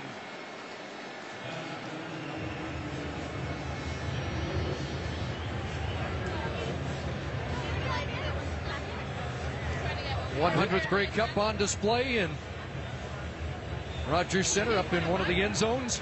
Well, this is the first year that this has happened, and I think it's a good idea to have it on display for people to see it and what these two teams are fighting for in this game tonight. Usually they bring it in with about three minutes left in the game.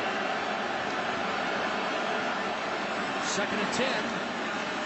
Glenn under pressure. Belli can't reach him, and Glenn's going to have to hit the dirt. A sack for the Argos back at the 46-yard line. Again, we see the difference between putting the punt team on the field and the success they had on their first two downs. They get good production on first down with that toss wide to Jon Cornish, and then converting that becomes that much easier and a shot to take it downfield. You're in second long now. Receivers well covered downfield in that D-line rally. Credit Ronald Clements with the sack. Surprisingly, no Argo credited with more than two tackles in the opening half. Rob not a great kick, but it will bounce out of bounds, and Chad Owens can't get a hand on it. What a pleasure to have the guy voted as the number one player of all time in the Canadian Football League. Great to see you here at such a historic event. Oh, it's been a fun day for me. We've been running around, running into old friends. I ran into the Punches today. We were throwing the ball down on the field before the game and reliving those memories, and it's just been a great time. Those are good memories. Fantastic. Great to, to see you here, Doug. Hey, I wanted to ask you, though, I've read and, and heard you say before, I mean, you've had a great NFL career, great career in football in general. Heard you say how much you loved your time in Canada. No doubt about it. Uh, it put the fun back in football for me. It really did. It turned me loose. I gained my confidence again. The coaches I played for, the guys that I was with, uh, it just freelancing, wheeling and dealing and having fun. Put it back into football for me. One of those coaches is a guy that you and I both played for, and, and he's struggling a little bit right now. He's been diagnosed with cancer, and Don Matthews. Tell me a little bit about playing with Don. We're thinking about you, Don. We are thinking about you, Don. Don was he had a knack for just taking all the pressure off you and letting you relax and go play. One of the things he said to me was, "Look, you're my guy. If you throw five interceptions, you know what? You're going to get a chance to throw six. So that's all I needed to hear, and you turn it loose and you go play for the guy. Well, there wasn't a lot of pressure in 96 and 97 because you guys rolled to a couple of convincing great. I guess that, well, I shouldn't say that. 90, was, 96 was a, an adventure. You even admitted that oh, you might have got the break I never, on a I never had the ball. I never had it. The thing that amazed me wasn't that they blew the whistle, but they gave us the first down, too. Memories of that 96, game 97, a decisive victory. Pump from Ricky Ray, he's looking for Inman, and Inman can't make the play, working against Darius Brooks in extremely tight coverage. Now prior take a look at the snow game at Ivor Wynne. Big play after big play. Eddie Brown off the foot. Kick it back up and pull. There were some, un, for the weather, for the snow, there were some just unbelievably athletic plays made in this game. I want to ask you about the game we're watching here between Calgary and Toronto. Doug, what have you seen so far between both these teams? Well, the Calgary defense is obviously trying to take Owens away. He's the big play guy. And, uh, you know, you dump it off to your running back. He's caught six balls for 41 yards in the first half. I mean, hey, I'll take that all day. I'm not too proud to dump it off. yeah, Chad Kackert had a good first half and been a big, big pickup for this football team. He took over about a third of the way through the season for Corey Boyd. And the Calgary Stampeders, when you're quarterback in a situation that Kevin Glenn's in right now, Doug, and you've been in this situation many times, you got a big deficit to make up. Is it tough to be patient at this point? Not for me. That was the key, I think, for me always, was one first down at a time, especially in the beginning of the drive. If you get a couple of first downs, you might take your shot as you cross midfield because they're going to get impatient on defense and wind up coming after you, give give up a big play or a possibility for a big play. Just Legal try block. to convert. Calgary, number 47. That penalty's declined. We have a second illegal block on Calgary 33. That'll be a 10-yard penalty from where the ball was caught and a first down. So penalties piling up for John Hufnagel. It should be noted the Argos without a penalty in the first half. They led the league in penalties in the regular season.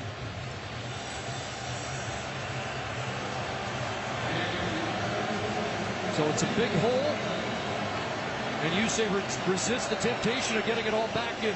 All you need is 10 plays. yards. All you need is 10 yards, and you keep the ball, and you run two more plays, and every time you run a play, there's a chance a guy will break a tackle and go. Now Jon Cornish hasn't been able to get on track. A short gain there. Again, this defense has stuffed him.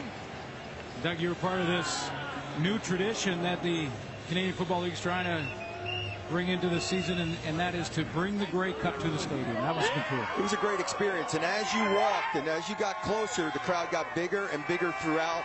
As you got closer to the stadium, it became a little bit of a zoo as we came right up to the entrance of the stadium, but fantastic enthusiasm by all the fans in Toronto. I know you're working with NBC, and I know you're down in Boston, but you know we claimed you, right?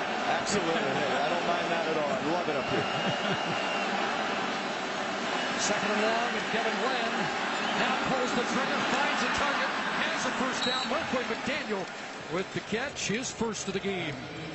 Robert McCune, the middle linebacker, on the tackle, but the old Hamilton Ticat target with a key first down for Calgary. You know, and Kevin Glenn may have to start to do a little bit of this and, and start to create and extend plays with his legs a little bit to move the pocket and the launch point to make it a little tougher on a Toronto defense that's played pretty solid up to this point. 18-yard pickup at the 28. Calgary first down. Kevin Glenn moves the pocket. What's the price? Incomplete. And they have nullified Maurice Price so far in this game, coming off four consecutive 100-yard games. Still looking for his first catch.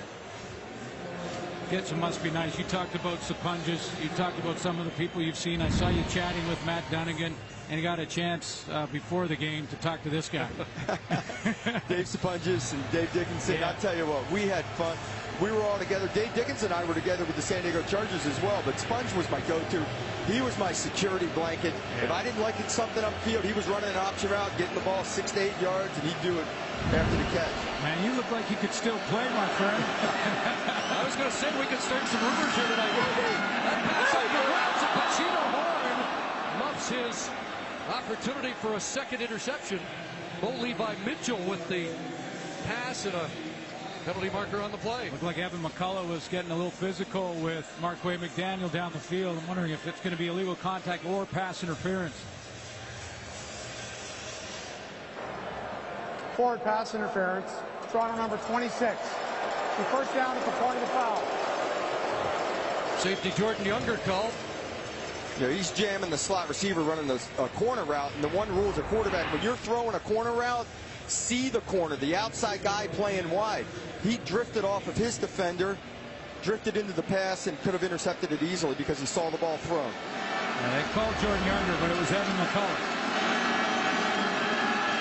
Here's Cornish in space. And Jon Cornish across midfield. Lost his footing, taken down by Horne at the Argo 49-yard line. Nik Lewis making a nice block on that play to get Jon Cornish out of the backfield. He comes from your right of your screen, outside in. Boy, is he ever good at this. Excuse me, he was on the left side of your screen and then turns and gets that McCullough block stepping back so that he can't catch up to Cornish. And as you mentioned, Doug, one play at a time, and they've got something going. That's a great first down call. Little play action, moves the pocket a little bit, easy little dump pass, and picks up good yardage. Safe. Three first downs in the drive. The pitch to Cornish, and he's got some running room, and then gets collared. The flag comes down, and that'll be a face mask on Robert McCune. That's what you're talking about. You never know. You get get your receiver, your running back to break a tackle in the open field, turn into a big game. Maybe you pick up a penalty like this, and next thing you know, you're in scoring distance. Keep getting first downs. That goal line will bump you in the face. so after the penalty drought in the first half, Major foul, unnecessary roughness, Toronto number 45. We have 15-yard penalty till the end of the play. First down. Nickname is the Hammer. See Robert McCune step up on this one and where he draws the flag. Right there catches the corner of the face mask of Jon Cornish.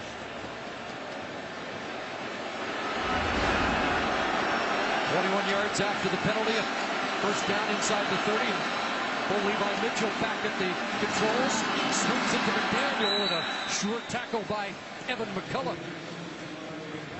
Of course, you know, I would say as a former defensive player, Doug, that I want you to be patient. I want you to put together 14, 15 drives. Although playing against you, I knew how many times that happened. But, uh, you know, that's for Chris Jones, that's kind of what he wants to do hoping or, or, expecting the offense to make a mistake at some point. Yeah, I, I thought that was a good first down call there, yep. throwing the hit screen, but a great defensive play, shut him down, second and long. So you're right. Eventually, you're going to come up with that stop play. Well, back in second and eight. Off the edge, pressure over the middle. Nik Lewis hangs on at the 20, and it will be decision time now. Right there was the perfect opportunity. We said they'd get impatient on defense. Finally, they did. They came with an all-out blitz. It was man-to-man -man coverage all over the field. Zero coverage, no safety in the middle. There was your opportunity maybe to hit the home run. And Jabari Arthur was open down that middle of the field, but Kevin Glenn couldn't find it. And it looked like he had longer than he may have thought he had because 81 was open deep down the middle, right around the goal line. Doug, really great to see you, especially at this occasion, Grey Cup 100. One of the dominant players in the history of this great game. As Rene Paredes puts it through, our thanks to Doug Flutie. Thank you, guys. It was a blast. So Calgary does not gamble third and two. They take the points. Trailed by 15. Does that in any way raise an eyebrow with you? No, not, I think it's still early enough that, and John Hufnagel is experienced enough that he knows that there's a lot of football to yet be played, and he finally got some momentum from his offense. They got a few first downs. They moved the ball better than they have all game on that last series. Paredes with the boot. Chad Owens on the return. Kicks it inside. Over the 50, and Paredes will knock him out. Great field position for the Argos. Take a look at the numbers for Ricky Ray so far. He came into this Grey Cup with the best completion percentage of any quarterback in Grey Cup history that had at least 40 attempts.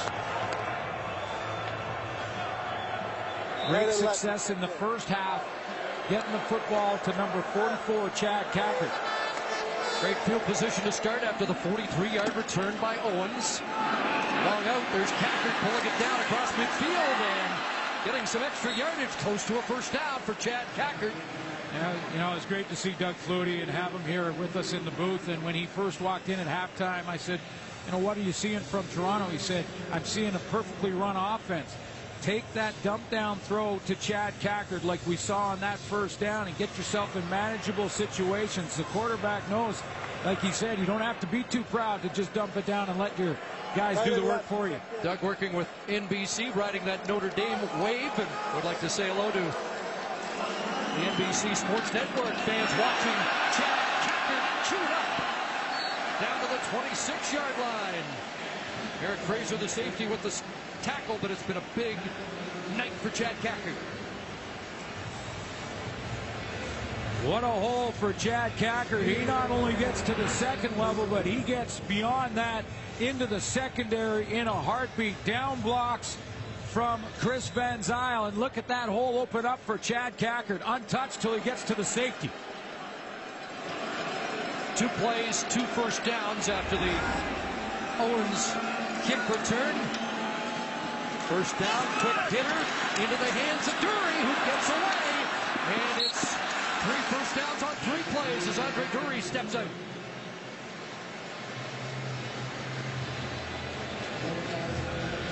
Andre Durie had some injury issues throughout the season, but had a couple of games where he was over 100 yards receiving. One of them was against the Calgary Stampeders. Does a nice job in the open field here.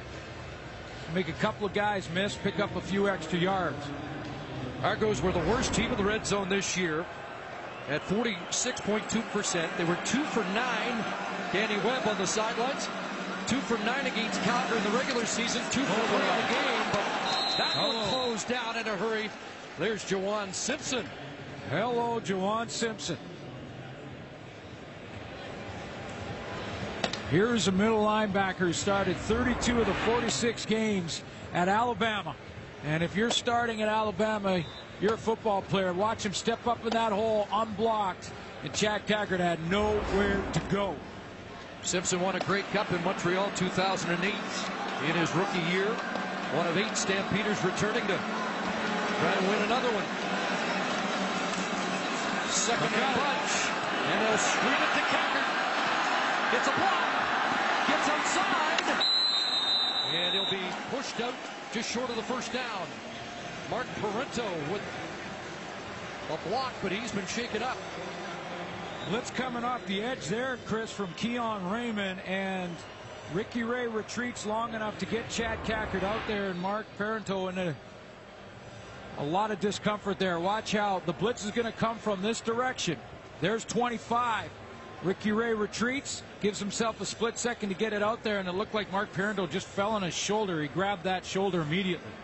There goes right guard, who came into the game as the only player in this game with a Grey Cup touchdown catch. Remember the catch in 2010? Yes. On a short yardage play, one yard, but Parenteau shaken up and will step out. Welcome back to Rogers Center. Prime Minister Stephen Harper, wife Laureen, interested observers. Former Argo fan now Yeah. cheering for the Stampeders. He was a little torn because said as a kid cried in that 71 game and Zargo's losing that game on the fumble, the famous fumble, and now pulling for Calgary in this one. I took a few games in the 60s pretty hard too. Swayze Waters on to attempt this short field goal and some early movement. He was reflecting back on the 71 game, the Leon McQuay unforgettable fumble. Procedure, Toronto, number 64. Five-yard penalty. Repeat, third down. That's Andrew Jones moving. And Joe Theismann was here this week, but he had to leave. He's in Vancouver, strangely enough, the site of that 71 game. And Joe Theismann might have shed a tear or two after that Calgary win in 71. But that's what the Grey Cup's all about, those those great memories. You you say 71 Grey Cup, you think of Leon McQuay. You say 91 Grey Cup, you think Rocket Ismail or or the legend of Matt Dunnigan from the ballroom with a broken collarbone to the field for a brilliant Grey Cup winning performance. From 20 yards out, Harris had trouble but got it down. The rookie quarterback just got the pin in for Swayze Waters to add to the lead. And of course, the His Excellency, the Governor General, kicking things off. Literally, the ceremonial kickoff. Something we're told he practiced, and you could tell for a minute there he was lining up like it was kick for a million. Great concentration and focus. Well, the entire country has really embraced this this Grey Cup and the hundredth Grey Cup game, whether it be the loonie, the coin with the Grey Cups on it, the commemorative stamps collection that was put out by Canada Post. They tell us, and and it's true that the demand for tickets for this Grey Cup, that the Argos could have sold this entire dome out twice, jam packed, and I and I have to tell you, Chris, I for me, because it brings back great memories. Of, course, one of four. This is the fourth Grey Cup played here in Toronto in the dome.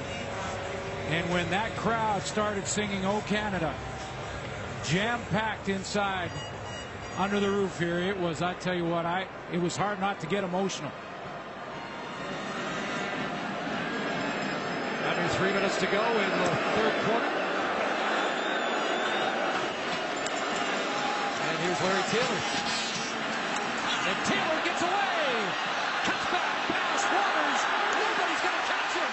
Larry Taylor. 105 yard touchdown. Well, wait a minute.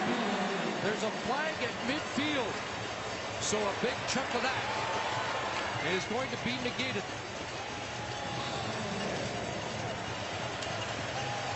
It was just what the Stampeders needed, but it's coming back. Chris Larry Taylor's been Calgary's best player. On either side of the ball or special teams, it's been Larry Taylor that's been consistent all game. Holding. Calgary number 25. Wow. A 10 yard penalty from where the ball was. First down. Keon Raymond, one of the vets. Keon Raymond is right at the point of attack. You see Larry Taylor right behind him, and Raymond going after Black and grabs the outside of the shoulder pad and pulls him towards him. And that's enough to draw the penalty and take a touchdown off the board. Remember, in game one, Larry Taylor, between these two teams this year, had over 400 yards all purpose. All the way back to the Calgary 35 after the penalty. Last possession, nine plays, 81 yards. And flags are flying here as Cornish tries to get outside and is dragged down by Ronald Flemons.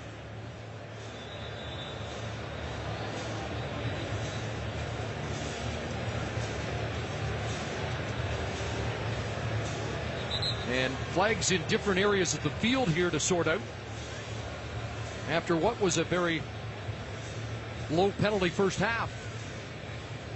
A Couple and breaks here for the Toronto Argonauts, Chris. One on that, on the on the field goal, the first field goal attempt going back that far hit the goalpost and didn't go through, but there was a procedure call and no play, so the Argos got another shot at it and made it.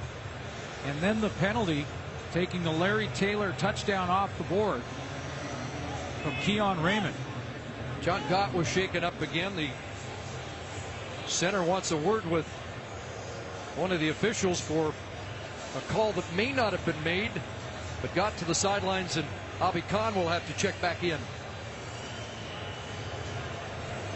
And Larry Taylor also heads back into the offensive huddle for Calgary. By the way, the biggest comeback for John Hufnagel's Calgary Stampeders throughout the regular season was a game against Saskatchewan. They were down 17 points and came back and won. But too many players offense on Calgary. We have a rough play, disqualification on Toronto, number 78. He net 15 yards up, an automatic first down. So Adriano Belli is done. Disqualified. Belli joined the team late in the season is not going to be able to finish.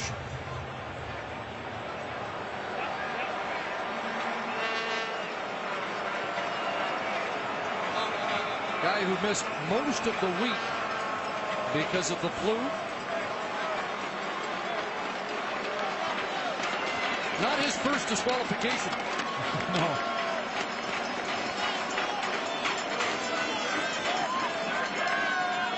most importantly for Stamps fans, gives them a first down, good field position, and a chance to try and climb back in this football game. So we'll see what transpired to lead to Belli's Ejection. Right now, Calgary first down at their 50. They empty it up. Quick hitter, Lewis in midfield, and quickly taken down. Robert McCune.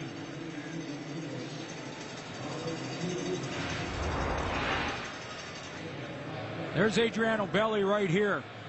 And he's working that offensive line. Looks like he just, as he's twisting down, throws Jon Gott.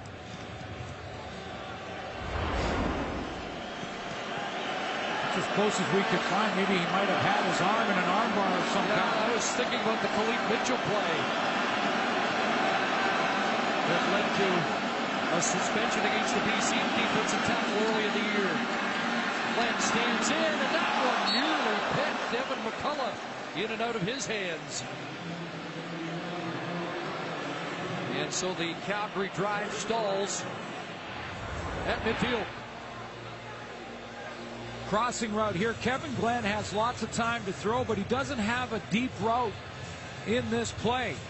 All intermediate curl routes, but watch his feet hopping, hopping, not really settled in the pocket, hopping, hopping. He's got lots of time. Dave Dickenson said before the game that he was wondering about whether or not Kevin Glenn might be a little jittery in his first Grey Cup. He's just not settling in that pocket. Had lots of time to stand in there. Maver will try and pin the Argos deep. Launches this one, and it's a beauty. Owens can't stay in bounds, and his momentum takes him out at the two.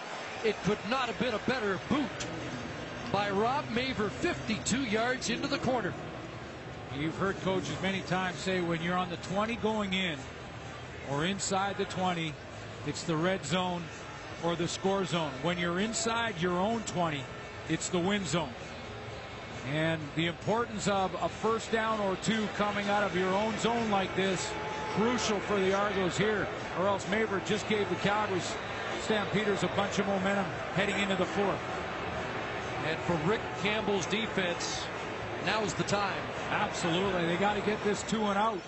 Force Scott Milanovich into having to make the decision as to not to either give up the safety and the two points or try and punt it out and give Calgary excellent field position.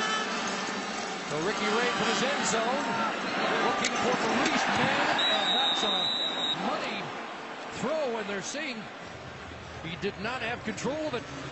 Looked like Mann made the catch, but either lost it on the sidelines or didn't get the foot down. First of all, the placement of the ball from Ricky Ray just absolutely incredible. But let's take a look if Maurice Mann does maintain possession here and whether or not he's out of bounds. Looks like he got. No, he doesn't. He didn't get his foot down. Knee on the white stripe, and away you go. Good call by the official. Big down here. Well, that almost looked like he may have got a sliding foot in.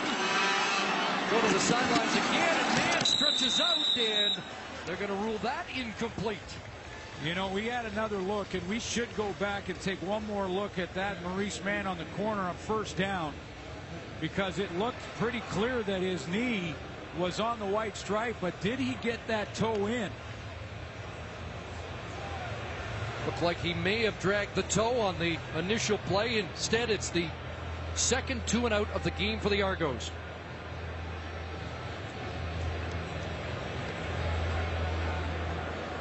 And now does Scott Milanovich give up the safety or does he turn Prefontaine loose? Well, that deep, you, I think you, You got to give up two. Yeah. And he will, with Larry Taylor waiting at the 45. Get back in pursuit to Prefontaine, and it is two on the board for the Stampeders. And now, 27-11.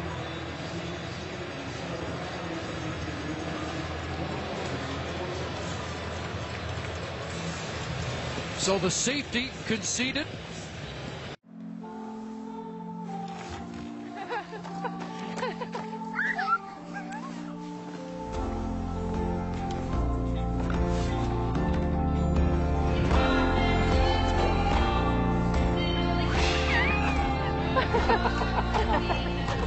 Here's to the everyday things that end up being everything. Here's to all things simple with casual clothing and footwear from Marks.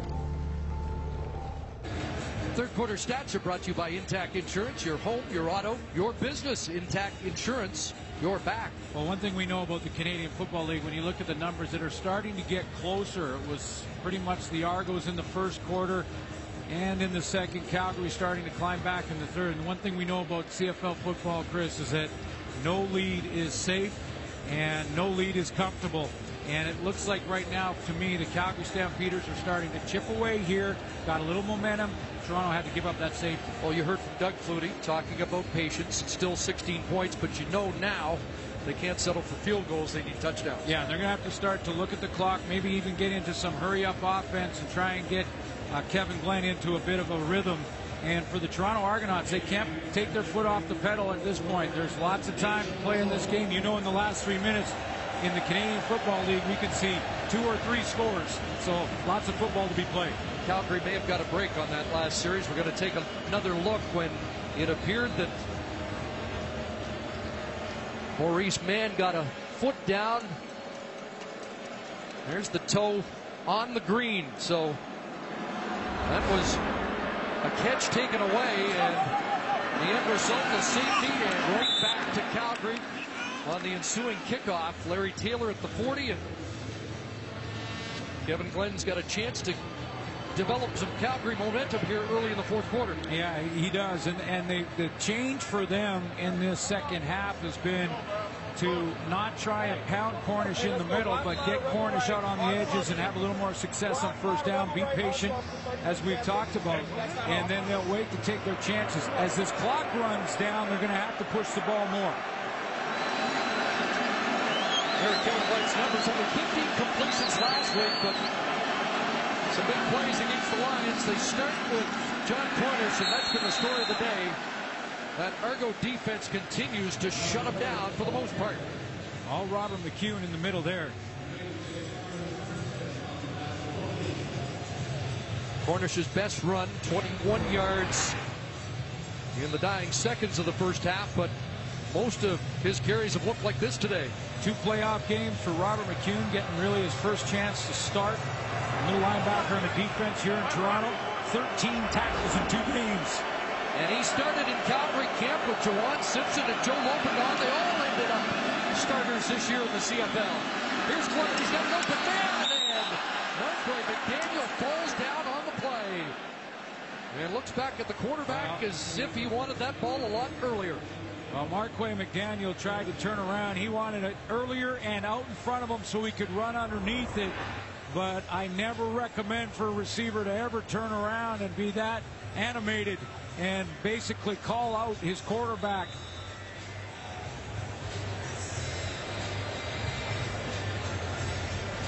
So the fifth two and out of the night.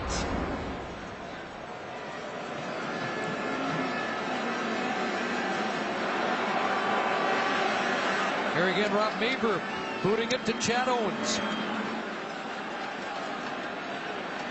From his 23, running it outside. Kuale leading the way. And slowed up as he crossed the 35-yard line. Early fourth quarter, let's check back in with Paul LaPolice and the coach's playbook. The key to this game is an early interception in the game that, that uh, was returned back for a touchdown. Pacino Horne did a great job, and it allowed it allowed Calgary, uh, excuse me, allowed Toronto to really blow this game open. Take a look here. This is a staple play that Calgary runs. They bring the guy out in the flat, try to widen people. They've got a guy on a clear out to the field. They're trying to get it here to Nik Lewis. As Nik pushes out, I think Kevin just throws a, a, poor ball here. But the best part of this is Pacino Horne must have been watching his film because he slow plays and lets that vertical guy go past him, and he's in the right position to make a play on the ball. He gets up. As we flip this angle here, he gets up and runs it right in for the touchdown, and again blows the game open early in the first. Now the Argos trying to put it away. Chad Kackert off the right side and up to the 44-yard line. In the workhorse for this Argo offense, rushing 12 for 78 before that six-yard run, so he's over 80 now. And through the air, he's got eight for 62, so over 100 yards of production for Chad Kackert. The one guy that Ricky Ray has not been able to get the football to offensively has been the MOP from 2012. I'm guessing Chad that's Owens. the family from Southern California. He Yes, said sir. that if he dressed up somehow, he might even dress up as Jason of the Argonauts. That ball batted down. A big knockdown by Anwar Stewart, who seems to have an annual invitation. And there are the Kackert family celebrating. Uh, Ricky Ray has gone to Chad in a bunch of different ways, whether it be in that short passing game, high percentage throws. He's coming across the middle out of the backfield. They pounded him in the middle. They got him outside on the edge. Over 100 yards of offense for Chad Kackert.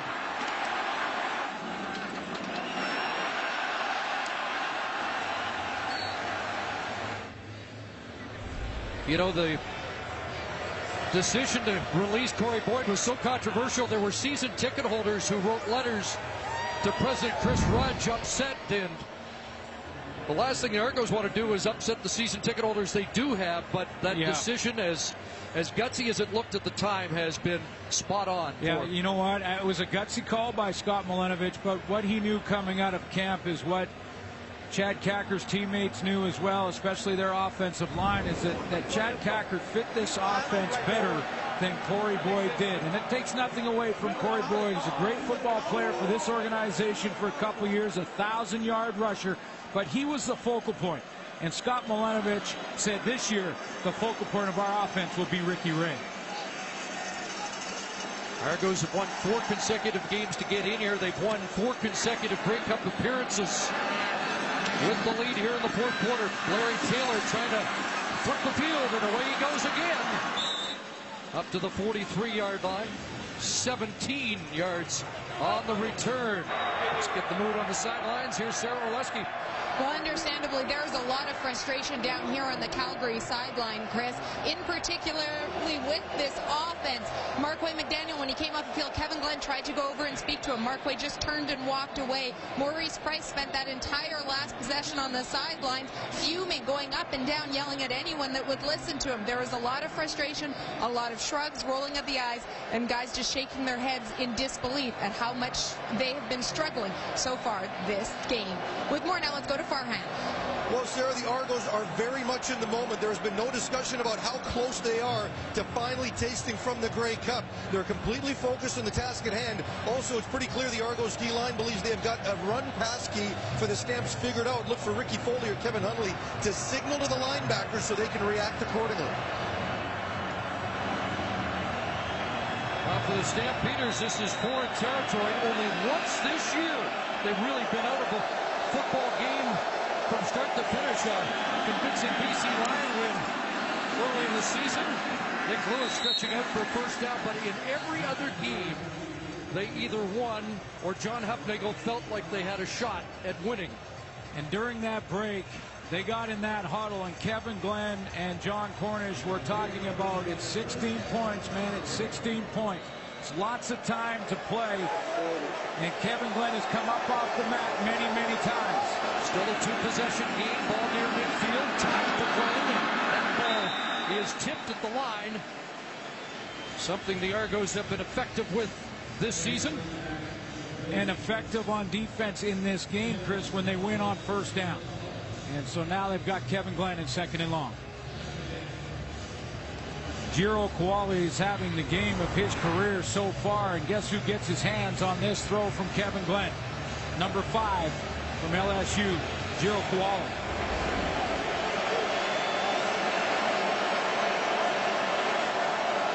Second and ten. Three receivers to that far side. They're looking that way deep as Maurice Price draws a flag. Step for step was Ahmad Carroll. The flags flying. it's a big gain for Calgary by a penalty.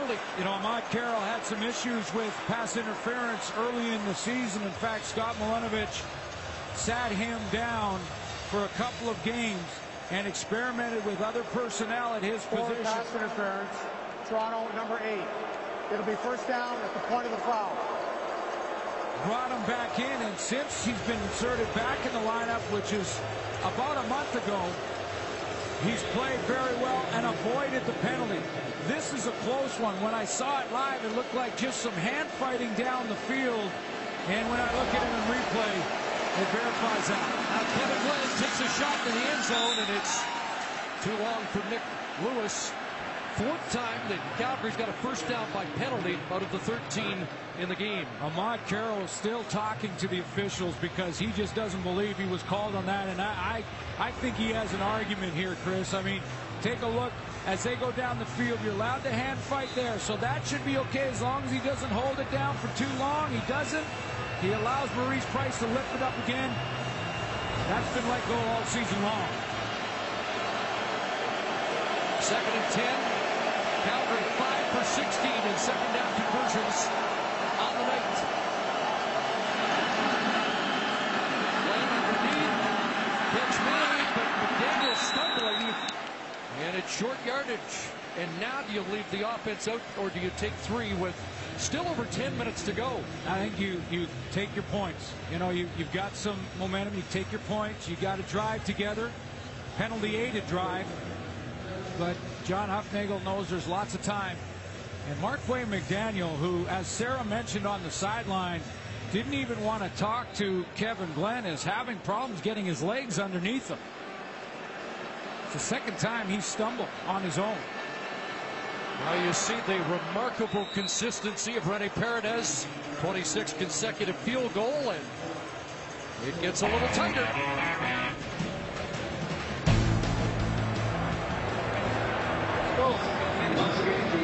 That's a 13-point lead for the Argonauts. 9.46 remaining. Just four first downs in the second half so far for the Toronto Argonauts. I guess my question to eight for Calgary for Scott Milanovich would be, is he getting conservative in this second half with the lead? Just 71 yards of offense in the second half. Ricky Ray, some numbers on the board in the first. Talks about managing the game, being conservative when he has the opportunity. He did that second half after the 31-point explosion in the Eastern Semi. Here's Kackert, and he gets brought down. Good tackle on the play by Brandon Smith. In the meantime, give full credit to this Calgary defense. I mean, they're hanging around. They're hanging in there. In the second half, they've stepped up, and put Ray in some difficult positions. Rick Campbell, I think he's getting the best out of his secondary that I've seen all year, and that's a young group. Three of the five in their first year in the CFL, basically.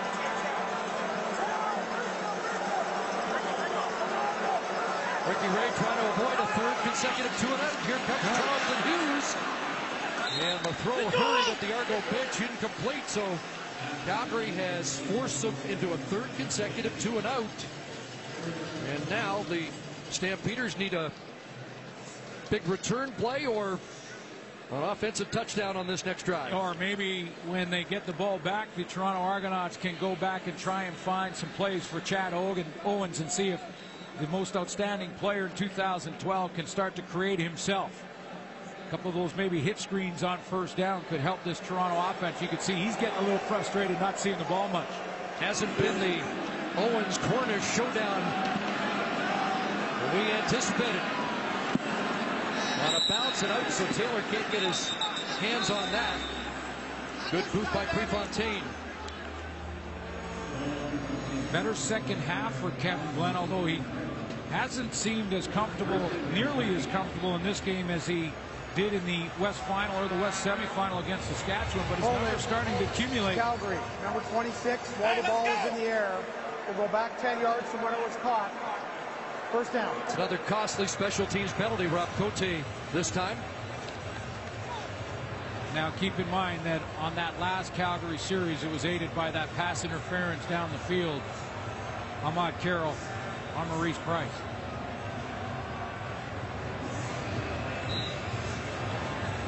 So with the penalty and the Prefontaine boot, 53 yards.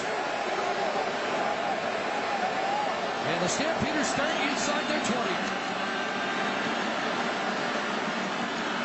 Glenn running out of time underneath.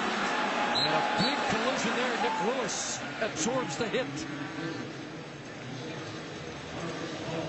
Boy, Chris Jones throwing in some more wrinkles at the most important time and juncture of this football game. I want to show you here Ricky Foley. Watch, the defensive end doesn't blitz on this player, go after the quarterback. He peels off on Larry Taylor, make sure he's covered down, and you got big Kevin Huntley out there covering Nik Lewis in the flat.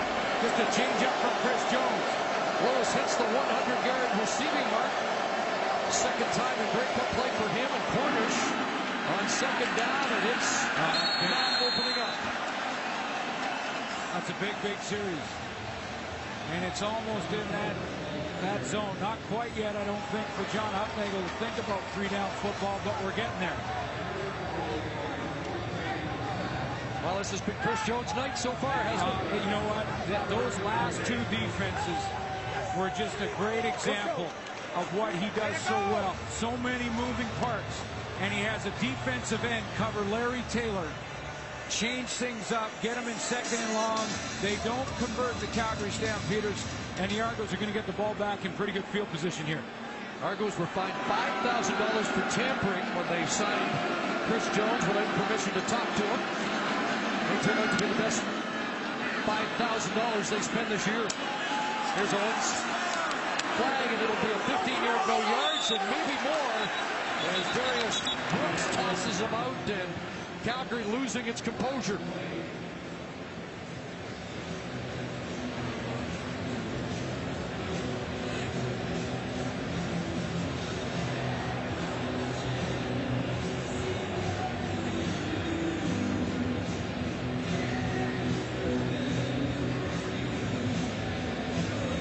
So if both are as they look, this will be some big yardage for the Argos into Calgary territory.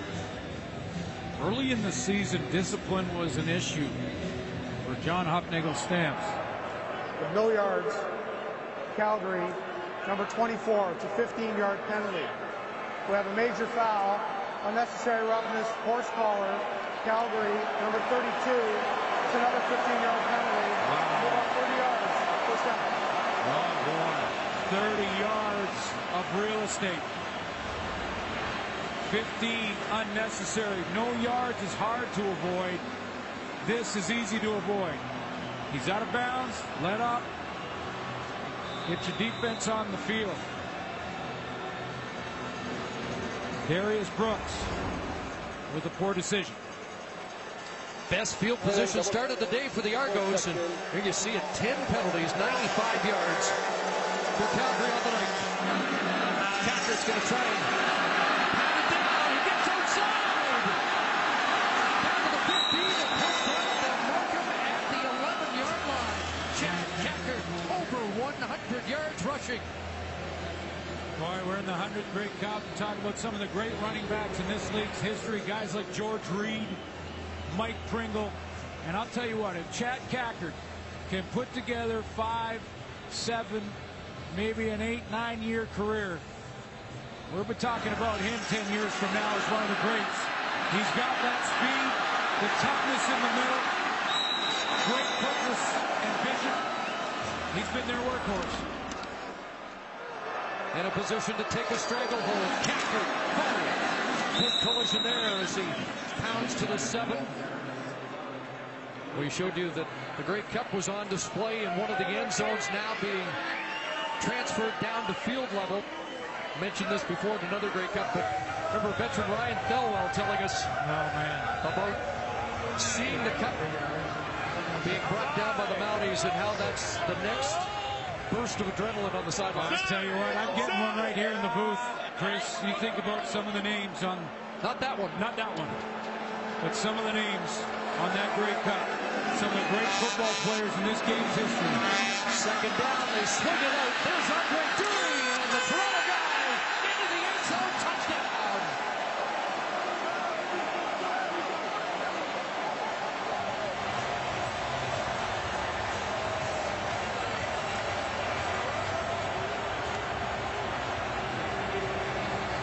Well, the local kid, a Grey Cup hero now, Andre Durie with a back-breaking touchdown. Eighth Grey Cup touchdown pass for Ricky Ray. And he gives it to Andre Durie, who, as we mentioned at the start of the show, grew up admiring Pinball Clemens, Rocket Ismail. He's living his dream right now. Waters adds the extra point. Big block by Mo Mann on the touchdown. A couple of those short passes in the score zone. Inman with one, and now Andre Durie, a Grey Cup touchdown. Well, the sequence of, sequence of events that have led to this Andre Durie touchdown are interesting with regards to this Toronto football team all year. Chris Jones' defense gets a 2 0. The return game creates a couple of penalties, one on a bad decision by Calgary, 30 yards on penalties in the return, puts Ricky Ray in great field position. Chad Kackert, who's been the workhorse all game long, gets him in the red zone, and Andre Durie finishes the drive.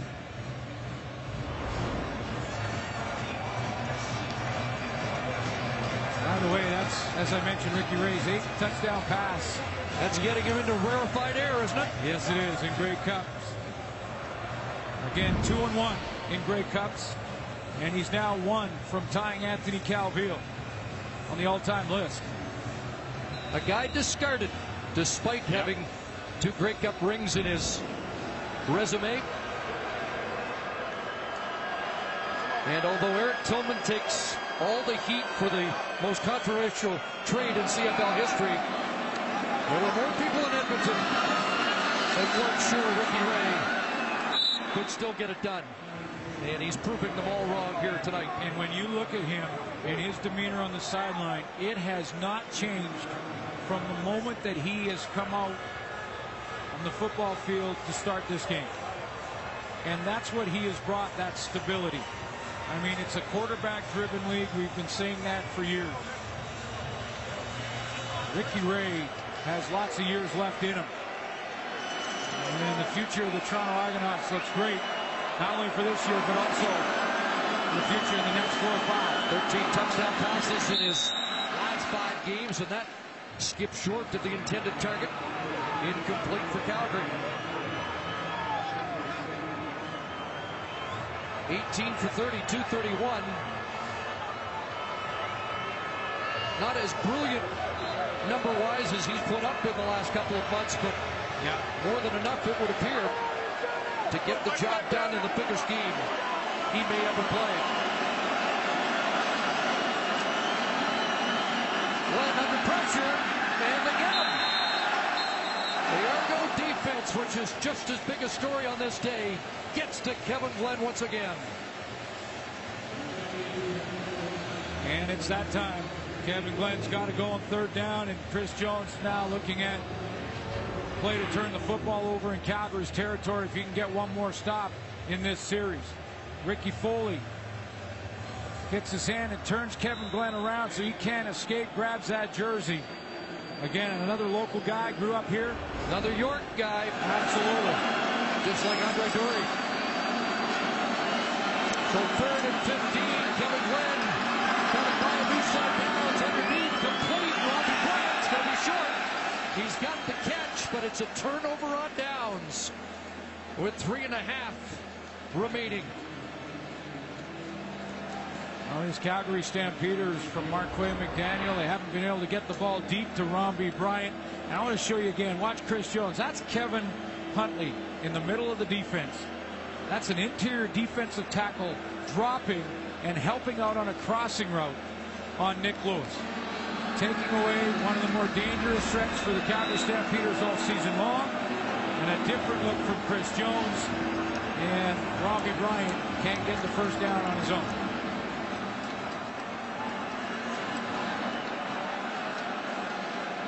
Should be the final play before the three-minute warning. As Ricky Ray will work the clock and work Chad Kackert. So under three minutes left with the Argos in control. There are the postseason numbers for Ricky Ray. 254 away from a Grey Cup title, which would be his third a completion percentage off the charts. Ricky Ray didn't rack up yards tonight because of his arm on the deep ball. One of the best deep ball throwers in all CFL history. He did it with his composure and patience tonight.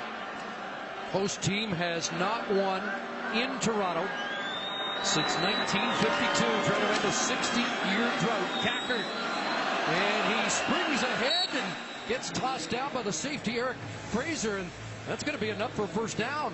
It wasn't the deep ball for Ricky Ray tonight. Calgary Stampeders took away Ricky Ray's MOP in Chad Owens. He had a quiet night offensively. That's okay for Ricky Ray. He's been there. He's done that. Take away my MOP. I'm going to look elsewhere. He looked at Chad Kackert. He did the heavy lifting in this one.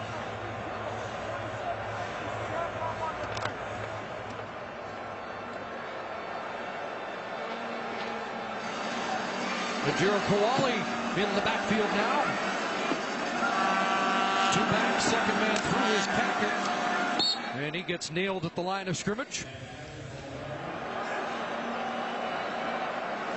Grey Cup record for completions in 2005. Second and nine. Kackert will get stuffed this time.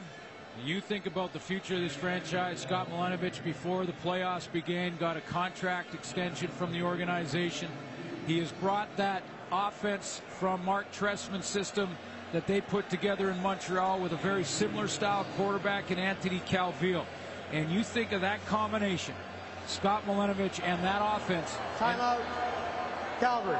And how long Anthony Calvillo has played in Montreal and had so much success at a high level.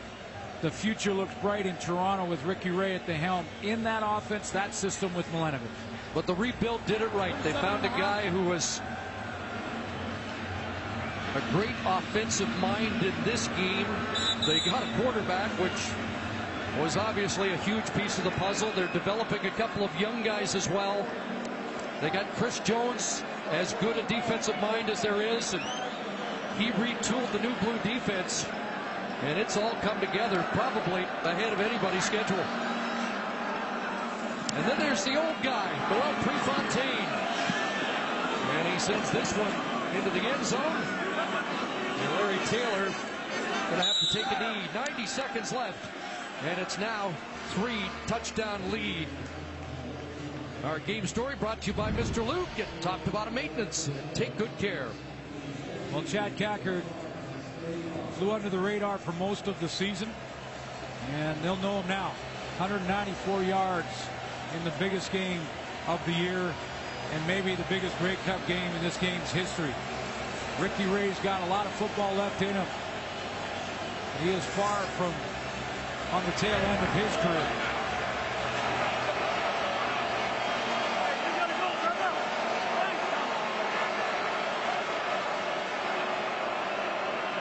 Under 90 seconds left, and Bo Levi Mitchell, the rookie who has a bright future, in to finish it off, and he guns it over the middle, and Marquay McDaniel's got it in midfield. Big collision there as McDaniels dropped at the 47.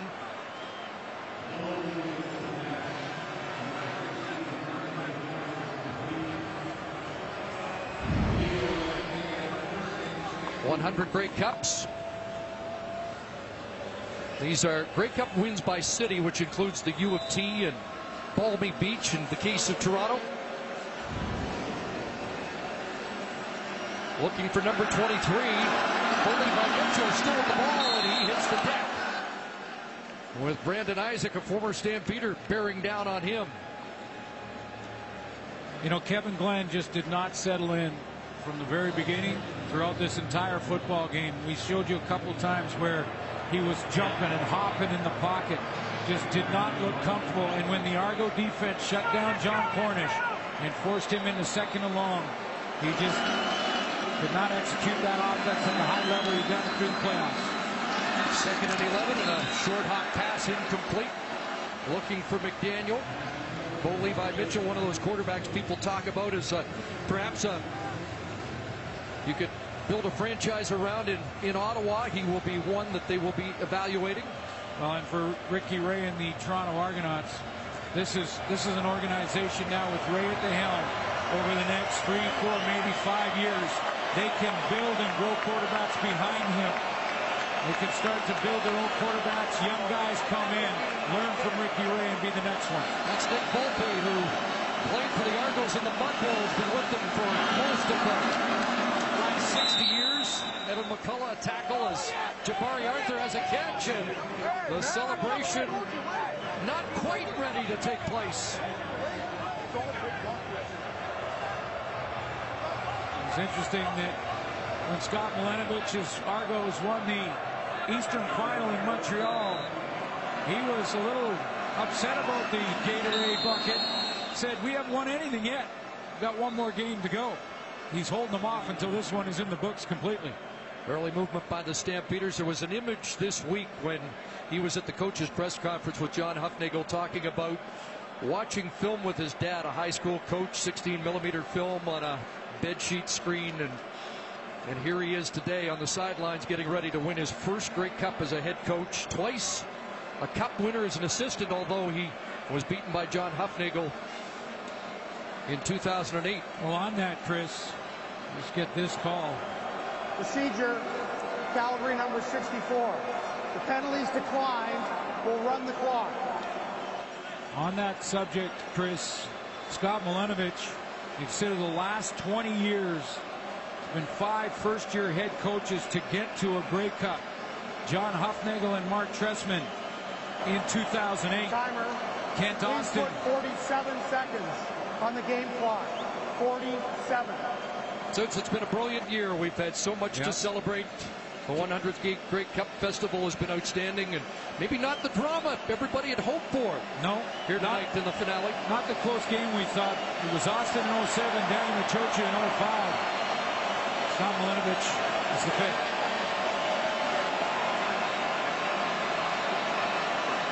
They reset the clock, and the partisan Argo crowd on their feet.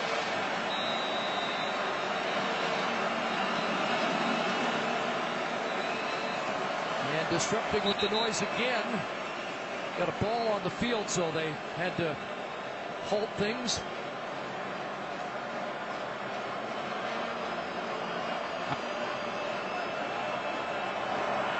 Timer. Please put the clock back to 47 seconds. 47.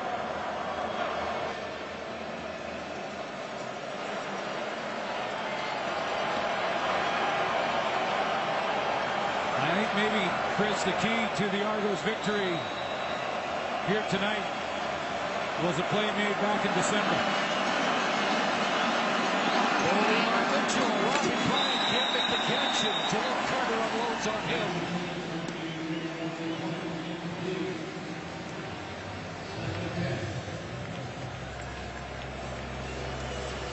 Now down on that Argos sideline, Scott Milanovich, the entire roster get a chance to soak it in a little bit. Yeah, the emotion you just saw, I think, is starting to settle in on a head coach who doesn't show it very often. Yeah, and at this point, you start thinking about your high school coach, your family, all the people that sacrificed to get you where you are. Second and ten, underneath. It's Matt Walter, the former Calgary Dino, on the losing end of a couple of Vanier Cups and was hoping to change his luck in this game and give credit to Jim Barker.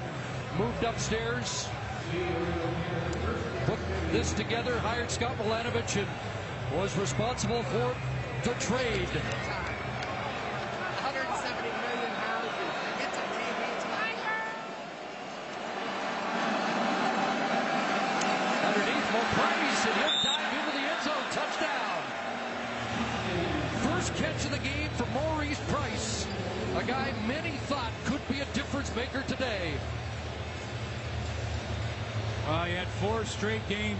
The season, including those two playoff games, over 100 yards. But, you know, in talking to the Toronto defense all week long, he wasn't a surprise any longer. They knew about number 17 and did a good job on him. I, again, though, I think the key was shutting down Jon Cornish early defensively, and Kevin Glenn never just really settling in, take advantage of the ball down the field. You know, that defense didn't allow an Anthony Calvillo touchdown pass last week. And well, they shut out Kevin Glenn in this game. Foley by Mitchell gets one in garbage time. But Chris Jones' defense yep. has got the job done. One for two. Looking again for Price, and he's got it. So 20 seconds left. 13 point lead. And like we mentioned off the top, look at all the local football players that grew up here in the greater Toronto area, getting a chance to play at home in front of the home fans. And folks, there are a lot of people in this community that absolutely love the Canadian Football League, contrary to some of the reports that we've heard over the last few years. Festival was unbelievable, jam-packed downtown Toronto all week long, and this dome was rocking.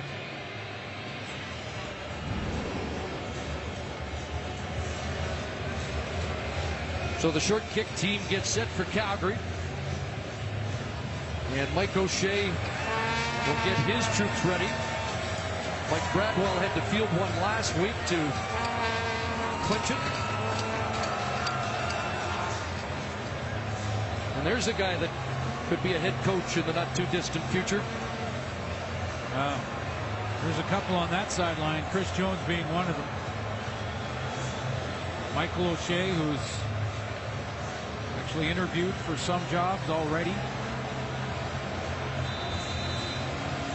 Hey, there's work to be done here in Toronto, there's no question, but from what I saw through Grey Cup week, they're building a nice base. Two kickers out there. Paredes goes to the far side, jump ball, there's Bradwell to come down with it for the Argos. That will cue the Gatorade.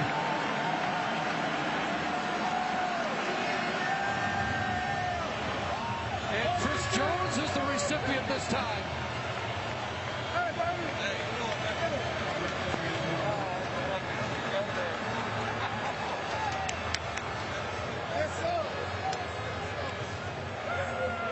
that's the signal from Scott Milanovich for victory formation. Victory formation, 17 seconds left.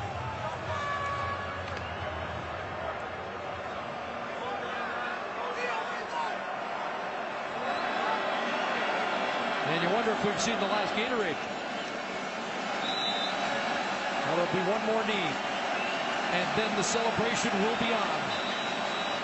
99 through the regular season, the Argos.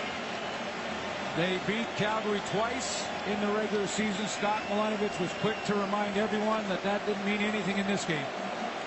The franchise with the most Canadian football titles. And there is Milanovich. The Toronto Argonauts have won the historic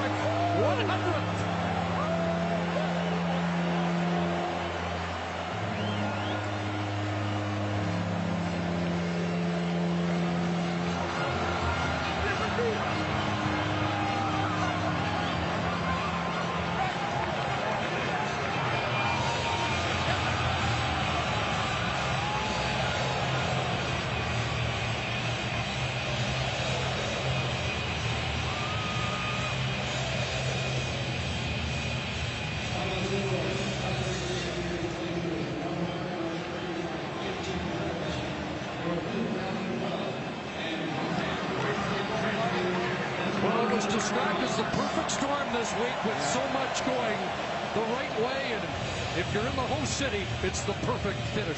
Scott Milanovich during the week was asked what it would mean to him to get his name on the Grey Cup, and he said, what it would mean would be so important for me is to get our players' names on the Grey Cup. This is about our players. Scott with his wife, three daughters, and Farhan Lalji is on the field with the winning quarterback. Ricky, you talked about an up and down six years, and you joked that you want to retire after every season. What does this feel like after all of that? Oh man, this is unbelievable. Just uh, the, the teammates, uh, coaches, everybody just put so much work in this year, and for us to get hot at the end of the year and be able to make this run, you know, in the 100th Grey Cup in front of our home fans is just an awesome feeling. For you personally, you know, there was so much criticism about the trade, but I know you personally uh, were upset at, at what happened. I mean, how much of a motivator was that for you? Yeah, I mean, uh, you know, it was just an opportunity for me. There's nothing I could do about it. Um, I was coming here uh, to play for, you know, Scott Milanovich. I was excited about that. And, um, you know, Grey Cup was here, so uh, it's just great to be a part of this team and be one piece of the puzzle. Talk to me a bit about your performance, not just in this game, but in these playoffs. I mean, the, the numbers were outstanding, over 72% completions, close to 900 yards. What went right for you in the postseason? Yeah, you know, we just started playing good football. We got hot at the right time, and, you know, sometimes that's the most important thing is just uh, to be able to play good football at the right time, and we are able to do that. Congratulations, Ricky. Enjoy it. Thank you. Thank you. Well, they turned it around with that win late in the year against Saskatchewan when a playoff berth hadn't been nailed down yet. Beat the Edmonton Eskimos on the crossover in the semifinal. His former team in what was a emotional game for him and then went to Montreal and knocked off the Alouettes in the Eastern Final. How about Chad Kackert today? He's standing by with Farhan. Uh, Chad, the 100th Grey Cup. You guys win. There was a lot of talk over the last couple weeks about how they felt it was destiny for you guys to be here and to win this. Put it into words for me. I can't. I consider myself somewhat of a wordsmith on my free time, and I, I can't explain this right now. It, it really hadn't hit me yet. I was sitting there watching the clock tick. It felt like an hour for that last minute to go away, and, and we're here, and I can't wait to go celebrate with my boys. This has been one unbelievable journey, and we made it. How much did you appreciate the faith that they had to put this on you, Ricky Ray going through there, but also, I mean, the job that you did on the ground today? Just one small part of it. Piecing together a team that would come together and appreciate the opportunity we had and really take advantage of it. And you saw our defense do everything they could out there, and our special teams. The offense did a great job up front. What does Ricky Ray mean to this team? Success. We're here. We've accomplished our goal. And we're going to enjoy this for a few months, and then it's next year. We'll go enjoy it right now. Congratulations, Chad. Thank you so much.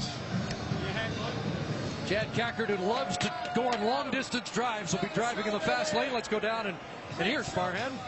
Scott, you're a Grey Cup champion in your first year as a head coach in the 100th Grey Cup. What does that mean? I'm just so proud of these guys. They, they stuck with it all year. They kept believing, and uh, we didn't start fast again tonight, but uh, it's how you finish, and the guys finished. And, and, they responded really quickly after that first interception to take the lead. How important was Ricky's poise through all of that? I think it was very important. Our defense got us going when they turned it over, and Ricky took them down, and we played with the lead the rest of the game. So uh, just got a lot of pride for these guys. I want to ask you about your defense. There was a lot of controversy about Chris Jones and his arrival here in Toronto, but the game plan was masterful. Yeah, he's done a tremendous job against them three times now, and uh, you have to stop Cornish. And for the most part tonight, we did that. You're still in your 30s. You're a young coach. You talked about always wanting to be a coach and the influence your dad had. I mean, what are you thinking about at this moment that you've done this so fast? Uh, I just feel fortunate to be a part of this, and um, we've worked long and hard for six months to get here, and we're just gonna we're gonna enjoy it and, and have some fun tonight. Thanks for this. Congratulations. Thanks a lot. Consider the new coaching blood that's come into the Canadian Football League in in the last few years. Scott Milanovich goes to the top of the list. We've got so many good young coaches, and Scott Milanovich with number one his great offensive background has turned this into a, a pretty dangerous team as Matt Black celebrates with his family. Another one of those local guys out of Northern Secondary. Farhan Lalji standing by with another GTA product. Ricky, when you Ricky, when you recovered that early fumble, I saw you go up to the top of the Argos bench and you looked at the fans and said, "This is my city." As a local guy to do this, what does it mean? It means the world to me, man. Like, like I, I envision this. You know what I mean? Like, I worked my whole. It's like, it's like the moments like someone that I, I worked my whole life for. I sacrificed so much for it. Now that it happened, man, it's just like.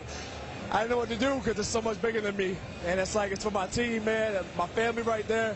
And it's just something that, like, I could have never, you know, three years ago, man, is what I, I signed here for, man. And I, I, don't know. I think I should be feeling more good about myself, man. But I'm just so happy for my team being here, man, and my family, and you know all my friends who believed in me when nobody else did. I was doing nothing but my life, man. They stuck by me and believed in me. My best friend growing up, he flew here on his own dime all the way from Winnipeg, man. My girl here from Vancouver, man. And it's just Ain't nothing like this right now for a boy, a Toronto boy raised in Canada, man. We dream about the Grey Cup. Americans dream about the Super Bowl, man. And we living our dreams today being with GTA. And you're the outstanding Canadian in this game, and you've got so many good ones, including the 12 GTA guys. Does that mean make it mean that much more? Yeah, what more you want? Like, we won the Grey Cup. I'm all, I don't even know. Like, I'm Canadian great, but like, it's, it's like, like I don't even know what else to say. Like, uh, icing on the cake, I guess. I don't know. I don't know, man. I don't even know. So. Ricky Foley, an exceptional game on defense. Now with the anchor of that defense, here's Sara Orlesky with Chris Jones. Well, Chris Jones, you didn't speak to the media throughout the week, but now it's our first chance to talk to you here. Was there something extra? Was there something personal in this one for you? Well, I mean, it was a great game. I mean, anytime you get a chance to play for a Grey Cup championship, especially the 100th, I mean, there's something very special, regardless of who we were playing. So, amazing group. You know how much Jon Cornish means to that Calgary offense. How is it that you were able to shut him down? Well, it, all credit goes to the players executing the game plan. They did a good job of stopping him. We had a few keys on their run game, and they executed the game plan. Put this type of win into perspective for us, just with you coming here in your first year, Ricky Ray, Scott Milanovich's first year as the head coach, and this being the 100th Grey Cup. Yeah, I mean, it's it's unbelievable. You know, I mean, Scott and I are great friends. We live together in Montreal. Everybody knows that. And Jim Barker and I coached together two times. And to bring Ricky Ray, who was my nemesis so many years over in Edmonton, throwing corner routes, to have him here and, and to put all this together in such a short period of time, I mean, it's a credit to, uh, you know, Jim Barker, Scott Milanovich, and, and our coaching staff and the players. I mean, it's outstanding. I know you're looking for your family. Go find them. Enjoy yeah, this I win. appreciate that. Thank you very much. See y'all next year. Well, this 100th Grey Cup Festival would have been a huge success without the Argos even being in the big game, but their presence in this performance tonight certainly has put them back in the sports conversation in the market. A big step forward, and you know they're hoping this is one Grey Cup hangover that might linger a bit. Well, no question, and they can build on this win. Chris Jones, by the way, Jon Cornish had just 57 yards rushing in this Grey Cup. And that is three times this year they lined up against Cornish and stopped him under 100 all three times.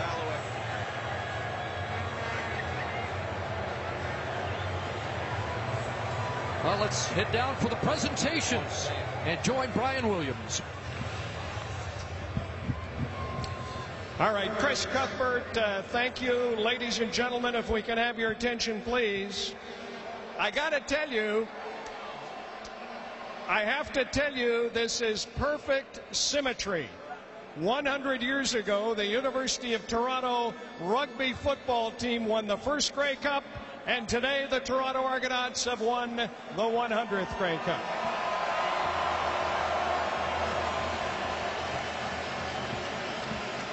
All right. In just a minute, we are going to witness history as the Grey Cup is presented for the 100th time. But first, we have some awards to hand out. Rod. All right, Brian. Ladies and gentlemen, introducing the commissioner of the Canadian Football League, Mark Cohon, who will make the presentations to the most outstanding player and the most outstanding Canadian of the 100 Grey Cup.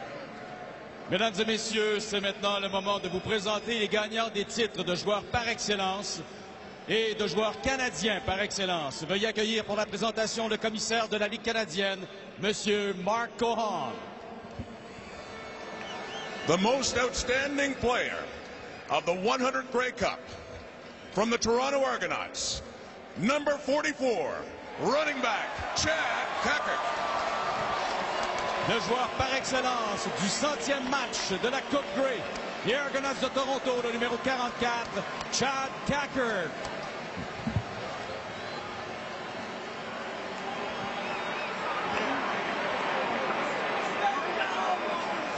Ladies and gentlemen, I believe that 100 the Grey Cup train is still rolling, and he's right here, number 44, Chad Kackert. 28 touches for 195 yards in the 100th Grey Cup. Chad, did you ever think something like that was possible two years ago when you first put on an Argonaut uniform? You got to believe in something, right? Well, we believe in you. You're outstanding. What was the key for you tonight? Just playing football. I mean, there's a lot going on out here, and it's, it's been a lot uh, to take in. And uh, we've been appreciating every moment. But when it comes down to it, after that kickoff, it's just football. And we got to go out there and, and we did what we've been doing all season. Ladies and gentlemen, three games, 64 touches, 488 yards, and three TDs. Chad Carrigan, MOP, in the 100th Grey Cup. Give it up.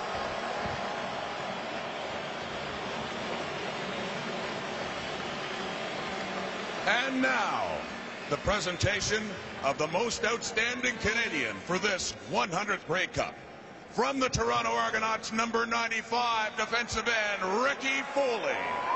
Le joueur par excellence canadien du centième match de la Coupe Grey, le numéro 95, des Argonauts, Ricky Foley. Toronto, your very own from Courtice, Ontario, Ricky Foley.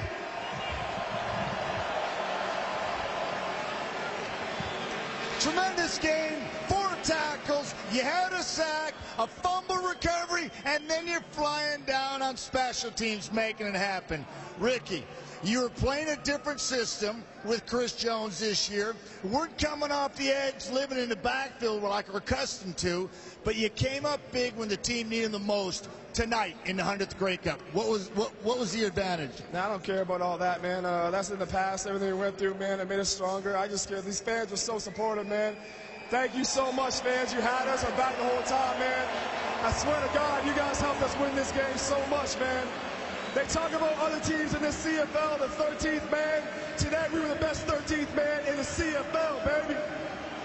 Ricky Foley, your most outstanding Canadian. One more time.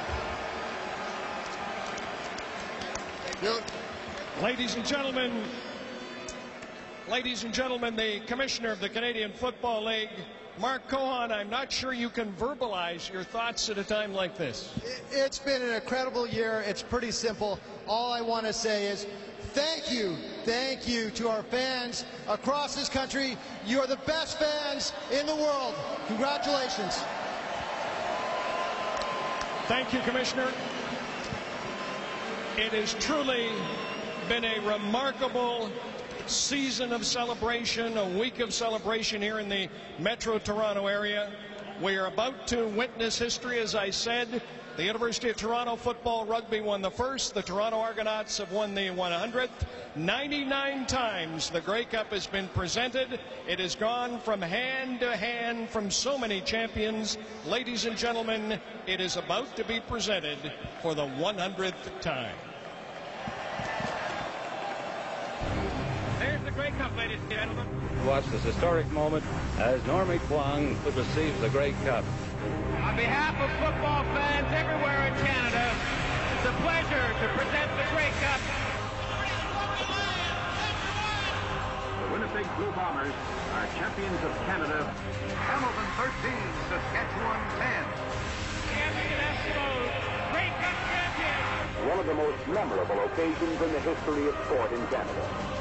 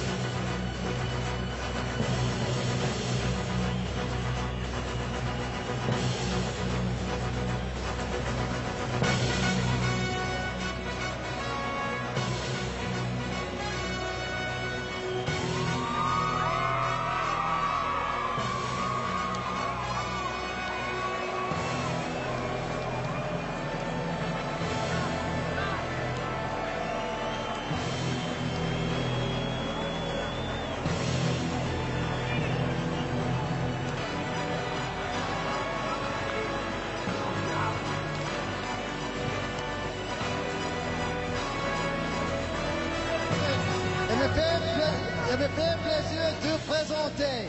It is my pleasure to present the 100th Grey Cup to your hometown Toronto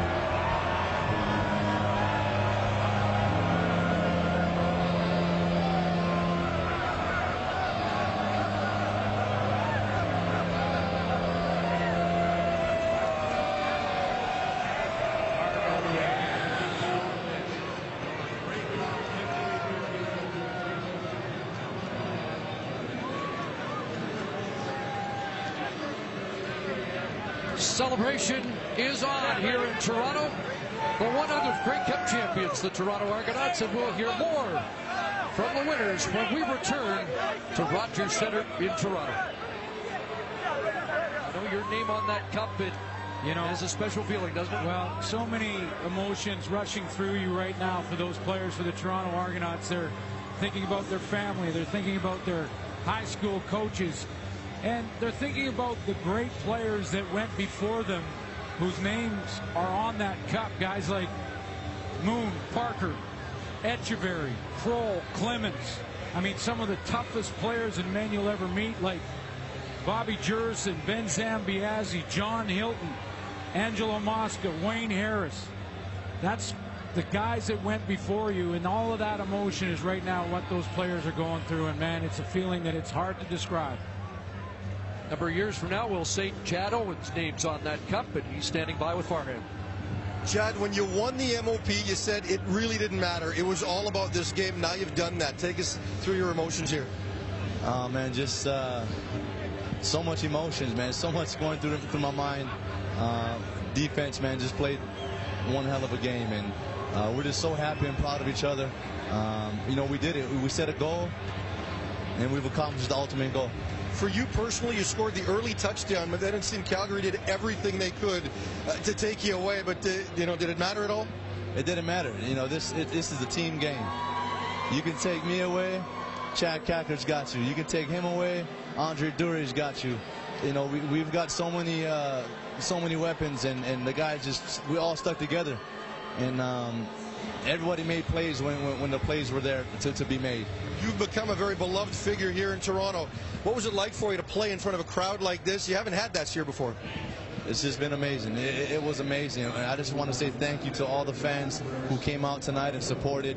Um, you know, we're very happy that we're able to pull this one off for you guys. And, um, you know, it's only going to get better. Thanks for this, Chad. Congratulations. Thank you. Chris?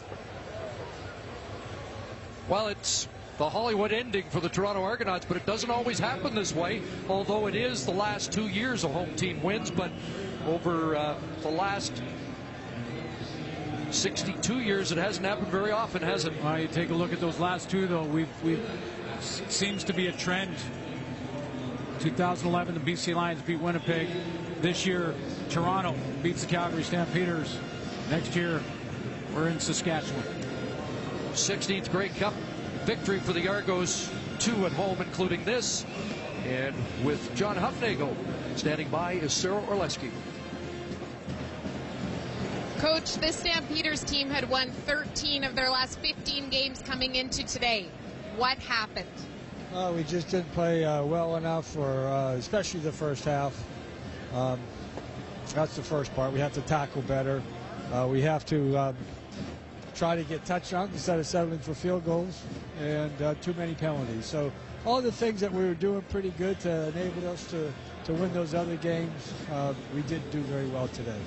One of the things heading into this game that we heard was that with all of the talk about Kevin Glenn and the emotions and everything, did it feel as if he had difficulty getting settled into a rhythm today? Uh, he, he, had a difficult day, uh, you know, especially the start of it, and you know, uh, which uh, Toronto was able to capitalize on. But you know, he, he got into a rhythm a bit uh, as the game progressed, and then uh, the only thing is we, we, we weren't able to punch the ball in the end zone, and uh, that really hurt us. Thank you, John. All right.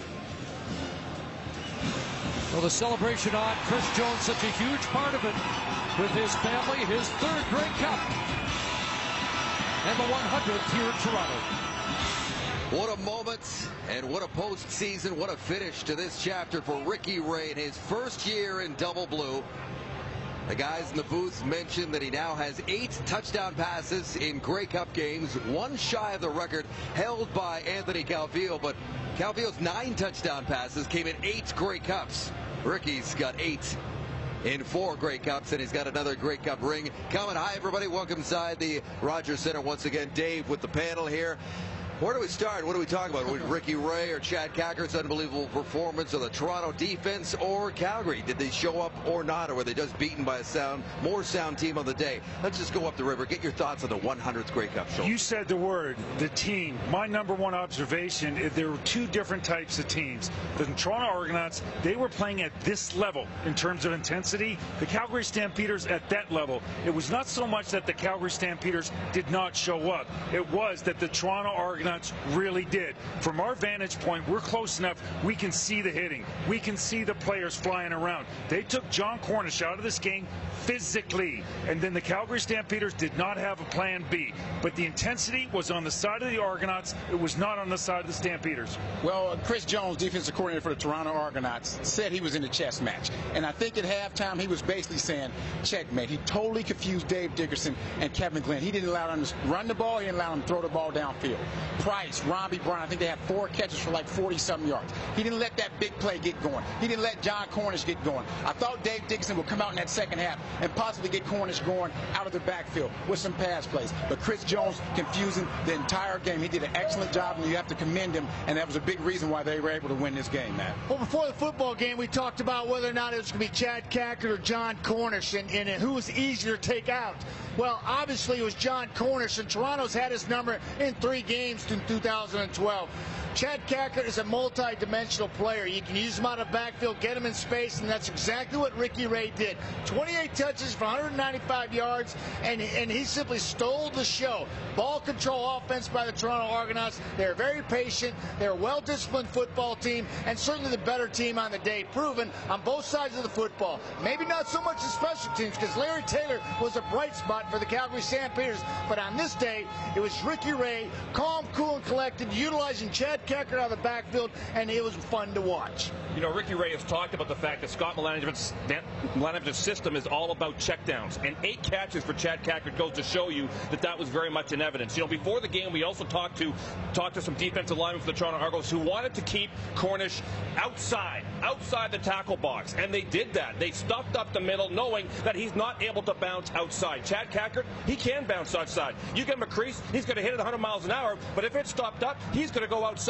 He was two-dimensional, and they made Jon Cornish one-dimensional, and that's why this game ended the way it did as far as I was concerned. This is a team that missed the playoffs completely a year ago. They missed the playoffs two of the last three seasons. Late in the season, they went through a stretch where they lost five of six games, but the Toronto Argonauts caught fire the right time. They won their last two of the regular season. They rolled through the playoffs, and they put a an emphatic stamp on this one on their home field in the 100th Grey Cup, dominating the Calgary Stampeders 35 22.